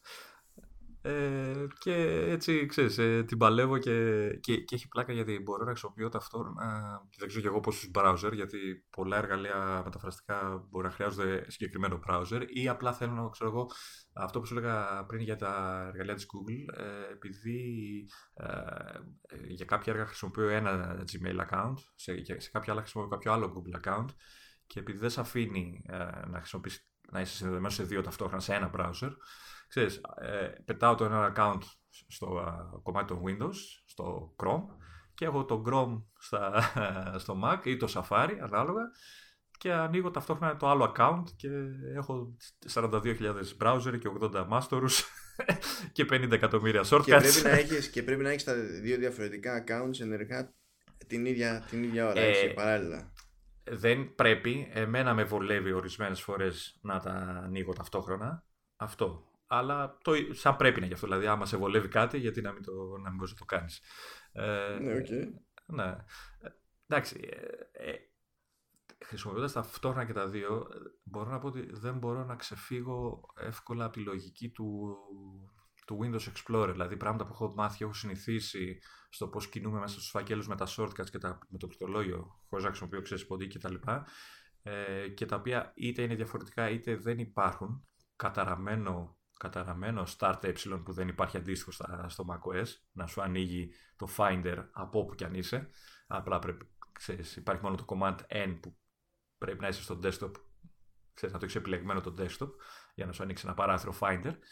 Ε, τέτοια shortcuts και τέτοιες ευκολίες ή ξέρω εγώ αυτό που αντιμετώπισα αυτές τις μέρες που δούλευα το Coherence ήθελα να κάνω ένα rename ένα αρχείο και πήρα copy-paste το θέμα από το email που ήθελα να πάρω το οποίο περιλάμβανε άνω κάτω τελείες και σύμβολα που ξέρεις δεν τα δέχεται σαν file, name- στο file name το Mac. Ενώ στα Windows ε, μόλις το κάνεις αυτό σου αφαιρεί αυτόματα τα σύμβολα που το ενοχλούν. Στο macOS σου λέει απλά δεν μπορώ να κάνω rename το αρχείο δεν ξέρω αν υπάρχει κάποια επιλογή που δεν έχω ανακαλύψει ακόμα στο Mac. Αλλά ξέρεις, τέτοια μικρά που εμένα ας πούμε με δυσκολεύουν στο να συνηθίσω το Finder σε σχέση με το, με το Windows Explorer. Εντάξει. Να σε βάλω μια φορά μπροστά σε δικό μου Finder που έχω βγάλει όλα τα πλήκτρα. Όχι, δεν είναι θέμα πλήκτρων, είναι θέμα... σου ναι, λέω, το, ε, το ξέρω, το ξέρω. Απλά σε- το φαντάστηκα τώρα, ξέρεις, ότι τραβάς αυτό το ζόρι, να σου δεις και δικό μου παράθυρο Finder, να πάθεις έξτρα σοκ, ρε παιδί μου, να ξέρεις τι, τι έχει συμβεί. και, μόνο, και μόνο που ας πούμε για να... Επειδή ε, συνη- εγώ συνηθίζω να χρησιμοποιώ το, το, το Finder ή το Explorer, τον Explorer, τον Windows Explorer με τα πλήκτρα, γιατί εκείνη τη στιγμή βολεύομαι. Δεν, τώρα ξέρεις να σηκώνει το πληκτρολόγιο από εκεί που γράφεις για να πιάσεις το mouse κτλ. είναι σπαστικό. Ε, και μόνο που για να μπεις από τον φάκελο τον αρχικό στον υποφάκελο ξέρω, ή οτιδήποτε πρέπει στο Mac είναι ε, command κάτω, αν θυμάμαι καλά, ε, ενώ στο Windows νομίζω είναι απλά enter. Ξέρεις, και όταν η εναλλαγή δεν είναι ποτέ ανέμακτη. Δηλαδή, εκεί που Οπότε, είσαι στο μεταξύ, Αυτό enter... με, τη- α- αυτό, αυτό με το Enter πρέπει να το είχαν ξεκινήσει με τα Windows 98 τότε που είχαν φάει ένα σήμα να κάνουν το σύστημα να, να, να συμπεριφέρεται περισσότερο σαν με, με τη λογική του web. Θυμάσαι τα Windows 98 που είχαν και μια... Ε, Ε, Όχι, είμαι πολύ μικρός για να τα θυμάμαι. η- Άσε με θυμάμαι Εντάξει, τα κάτσε, λέω, λέω Windows 98. Τι λέω, ρε, εσύ; Δεν ήταν, αφού από... 95 πρέπει να ήταν. Πιο παλιά πρέπει Όχι, να ήταν. στο 95 δεν έπαιζε αυτό. Απλά τώρα δεν θυμάμαι πως αυτό που λέω ήταν στα XP, αν ήταν στα 98, εκεί έχω μπερδευτεί. Πάντως, πάντως, ε, Θυμάμαι σε, τόσο- ένα, φε- σε, σε, κάποιο από τα δύο είχε και το φοβερό να κάνεις ε, να βάλεις ως wallpaper ε, website. ναι, Καταλαβαίνεις πόσο άθλιο είναι αυτό. Το λεγόμενο Active Desktop νομίζω υπάρχει ακόμα. Δεν ξέρω αν υπάρχει στα Windows 10 ακόμα. Ε, πάντως είμαι τόσο μικρός που μέχρι και τα 3-1 θυμάμαι. και τα, και την, Αυτά τα πρόλαβα κι εγώ. Και την τρομερή υποστήριξη των 256 χρωμάτων. Ναι. Έτσι, έτσι. Ναι, ναι. Τέλος πάντων. Ε, Κοίταξε, αν δεις κάποτε χαιρόμασταν με Game Boy. Τώρα τα Windows 3.11 υποστήριζαν μάνι μάνι 255 χρώματα παραπάνω από το Game Boy. ε, για γυρίσω και να κλείσω για το Parallels. Ε, αν κάποιος ε, νομίζω ότι αξίζει να το δοκιμάσει. Εντάξει, αν έχει δηλαδή ήδη άδεια Windows ε, και δεν έχει πια αυτό το κόστος εντάξει, το κόστος του έχει νομίζω προσφέρει κάποιο trial για κάποιες μέρες, οπότε μπορεί να δει αν του ταιριάζει κάποιος η όλη λύση. Ε, εντάξει, και να μην το περιορίσουμε στο Parallels και το Fusion μπορεί να είναι. Δεν, σου λέω, δεν το έχω δοκιμάσει, αλλά ακούω ότι είναι τα δύο πιο δημοφιλή, ε, δημοφιλείς εφαρμογές στον χώρο. Ε, αξίζει να, να δει αν του ταιριάζει. Δηλαδή, εμένα με έχει βολέψει και ότι μπορώ να μεταφέρω το σύστημα μου ανά πάσα στιγμή. Δηλαδή να έρθω σε σένα και να το βάλω στο Mac σου και να έχω τα, το Windows χωρίς να χρειάζεται να σετάρω το οτιδήποτε. Ε, και το ότι. Φαντάστηκες τώρα ότι θα, θα πας να βάλεις Windows στο σύστημά μου και θα πω εντάξει, καλή φάση. Εντάξει, το, βάλα, το, το χρησιμοποίησα αλλού το σύστημα, εντάξει. OK. Okay. Δεν θα μολύνω το δικό σου σύστημα, εντάξει. Αμάν. Ε, και, και η ευελιξία του, του, του, τύπου ότι μπορώ να χρησιμοποιήσω ε, το αγαπημένο PDF Expert για τα PDF μου, ε, την εφαρμογή που έχω, ε, για, και για view και για edit και για annotate, annotation κτλ. Ε, ενώ ταυτόχρονα έχω τα Windows ενεργά για το οτιδήποτε. Ή το Spark που χρησιμοποιώ σαν mail εφαρμογή που μου αρέσει και αυτό πολύ. Ε, χωρίς να χρειάζεται να, ξέρεις, να περιοριστώ σε Outlook ή οτιδήποτε άλλο που δεν με βολεύει ή δεν θέλω τέλος πάντων να χρησιμοποιώ. Ε, και το ωραίο είναι ότι εντάξει, πάντα ανάλογα το αρχείο ε, δουλεύει και το preview, έτσι, το space ε, στα Windows. Ναι, Πατάς το... ένα... Α, το, ναι, το quick ναι, και, ναι, ναι, το quick lock ουσιαστικά, ναι, το, η προεπισκόπηση. Okay. Δουλεύει και αυτό. Βέβαια, το σημαντικότερο όλο ήταν να μην ήσουν τόσο κατέμερε και να μπορέσει να τη βγάλεις χωρίς να χρειάζεται να τραβεί σε δύο λειτουργικά. Όποια και να ε, φτάσει, κύριε Κοίτα, ναι, κοίτα. Η τάση σου είπα. Ε, κάποιοι έχουν αρχίσει στα web, αλλά είναι δύο-τρεις ε, εφαρμογές ογκόλυθοι. εφαρμογές, οι οποίε είναι οι πιο βασικές εφαρμογές, οι οποίες ε, δυστυχώς δεν έχουν Mac. Ε, τουλάχιστον έβγαινε μια Mac έκδοση, Δεν σου είπα εγώ να το γυρίσω όλοι σε web. Ε, ναι, μας αγνοούν λίγα σε αυτά. Ε, είναι πάντως, υπάρχουν κάποιες εφαρμογές που ξέρεις, έχουν αρχίσει και κάνουν τα δειλά βήματα προς μεταφορά για Mac, αλλά τα βασικά δεν, ακόμα δεν κάνουν κινήσεις.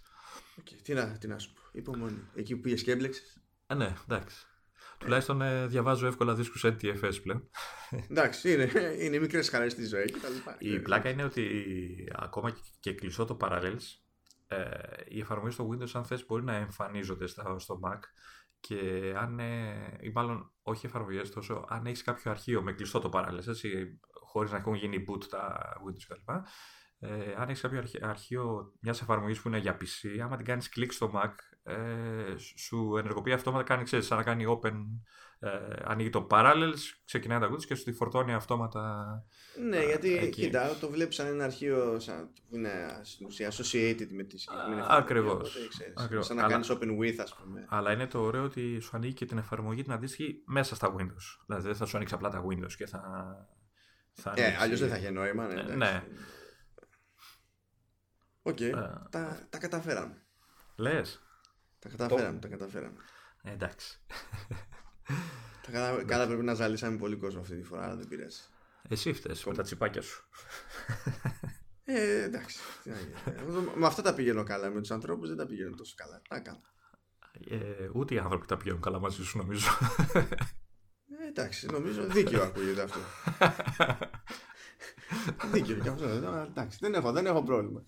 Καλή καρδιά, καλή καρδιά. Πού είναι, πού την έχω, δεν ξέρω, αλλά. Οπότε καταφέραμε να μην έχουμε πάλι διάρκειες Μπενχούρ. Έτσι, εντάξει. Ναι, περίπου. περίπου. Εντάξει, εντάξει. Okay. Ήταν λίγο πιο θεματικό αυτό το επεισόδιο γιατί δεν, πετάει η επικαιρότητα αυτές τις μέρες. Ό,τι ήταν να γίνει έτσι χοντρό, ας πούμε, έχει γίνει πλέον. Ήταν καλή, ήταν καλή ευκαιρία γιατί το, το θέλαμε να το δοκιμάσουμε κιόλας και αυτό το στυλ. Έτσι. Ναι, θα έχουμε, θα έχουμε και άλλα τέτοια.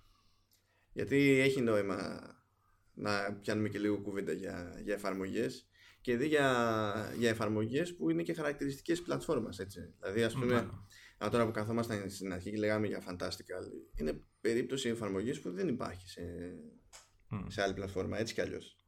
Οπότε, ξέρεις, ενώ δεν είναι της ίδιας της, ίδιας της Apple, εντάσσεται μέσα στη γενικότερη αντίληψη που έχεις που έχει κάποιος ή μπορεί να έχει κάποιος στο μυαλό του ξέρεις, για το τι εστί ε, το να είσαι στο οικοσύστημα τέλος πάντων της Apple για, για κάποια πράγματα. Ναι. Αλλά κάπου εδώ πέρα θα σας αφήσουμε στην ησυχία σας γιατί εντάξει κάναμε τρελό info dump εκατέρωθεν και ήρθε η ώρα να ξυλαμπικάρετε λίγο. Ε, θα σας αφήσουμε ίσως για μια εβδομαδούλα έτσι χοντρικά okay. και μετά... χαιρετάω ε, κι εγώ για να εδώ θα, ε. εδώ θα είμαστε όλοι μας παρέα. Θα παθαίνουμε παρέα. Ε, δεν μπορεί. Κάτι θα κυκλοφορήσει για να έχουμε κάτι πιο πιασάρικο. κάτι θα βγάλουμε. ναι, μπορεί, να, μπορεί να λυγίσω εγώ, δεν ξέρεις. και να, ε, να κουμπάω τη μύτη μου στο καινούριο μου iPad και να προσπαθώ να κάνω podcast, ξέρω εγώ. δεν ξέρω. Ε, το... το φαντάστηκα αυτό που σας διαβάζει και υπήρξε πρόβλημα. Οκ, εντάξει, εντάξει. Το λοιπόν. αφήνουμε εδώ όσο είναι καιρός. Χαιρετάω λοιπόν. Χαιρετάω, ναι. χαιρετάω λοιπόν. Χαιρετίστε τον και να γλιτώσουμε. Άντε, άντε, άντε, γεια σας, γεια σας. Γεια χαρά.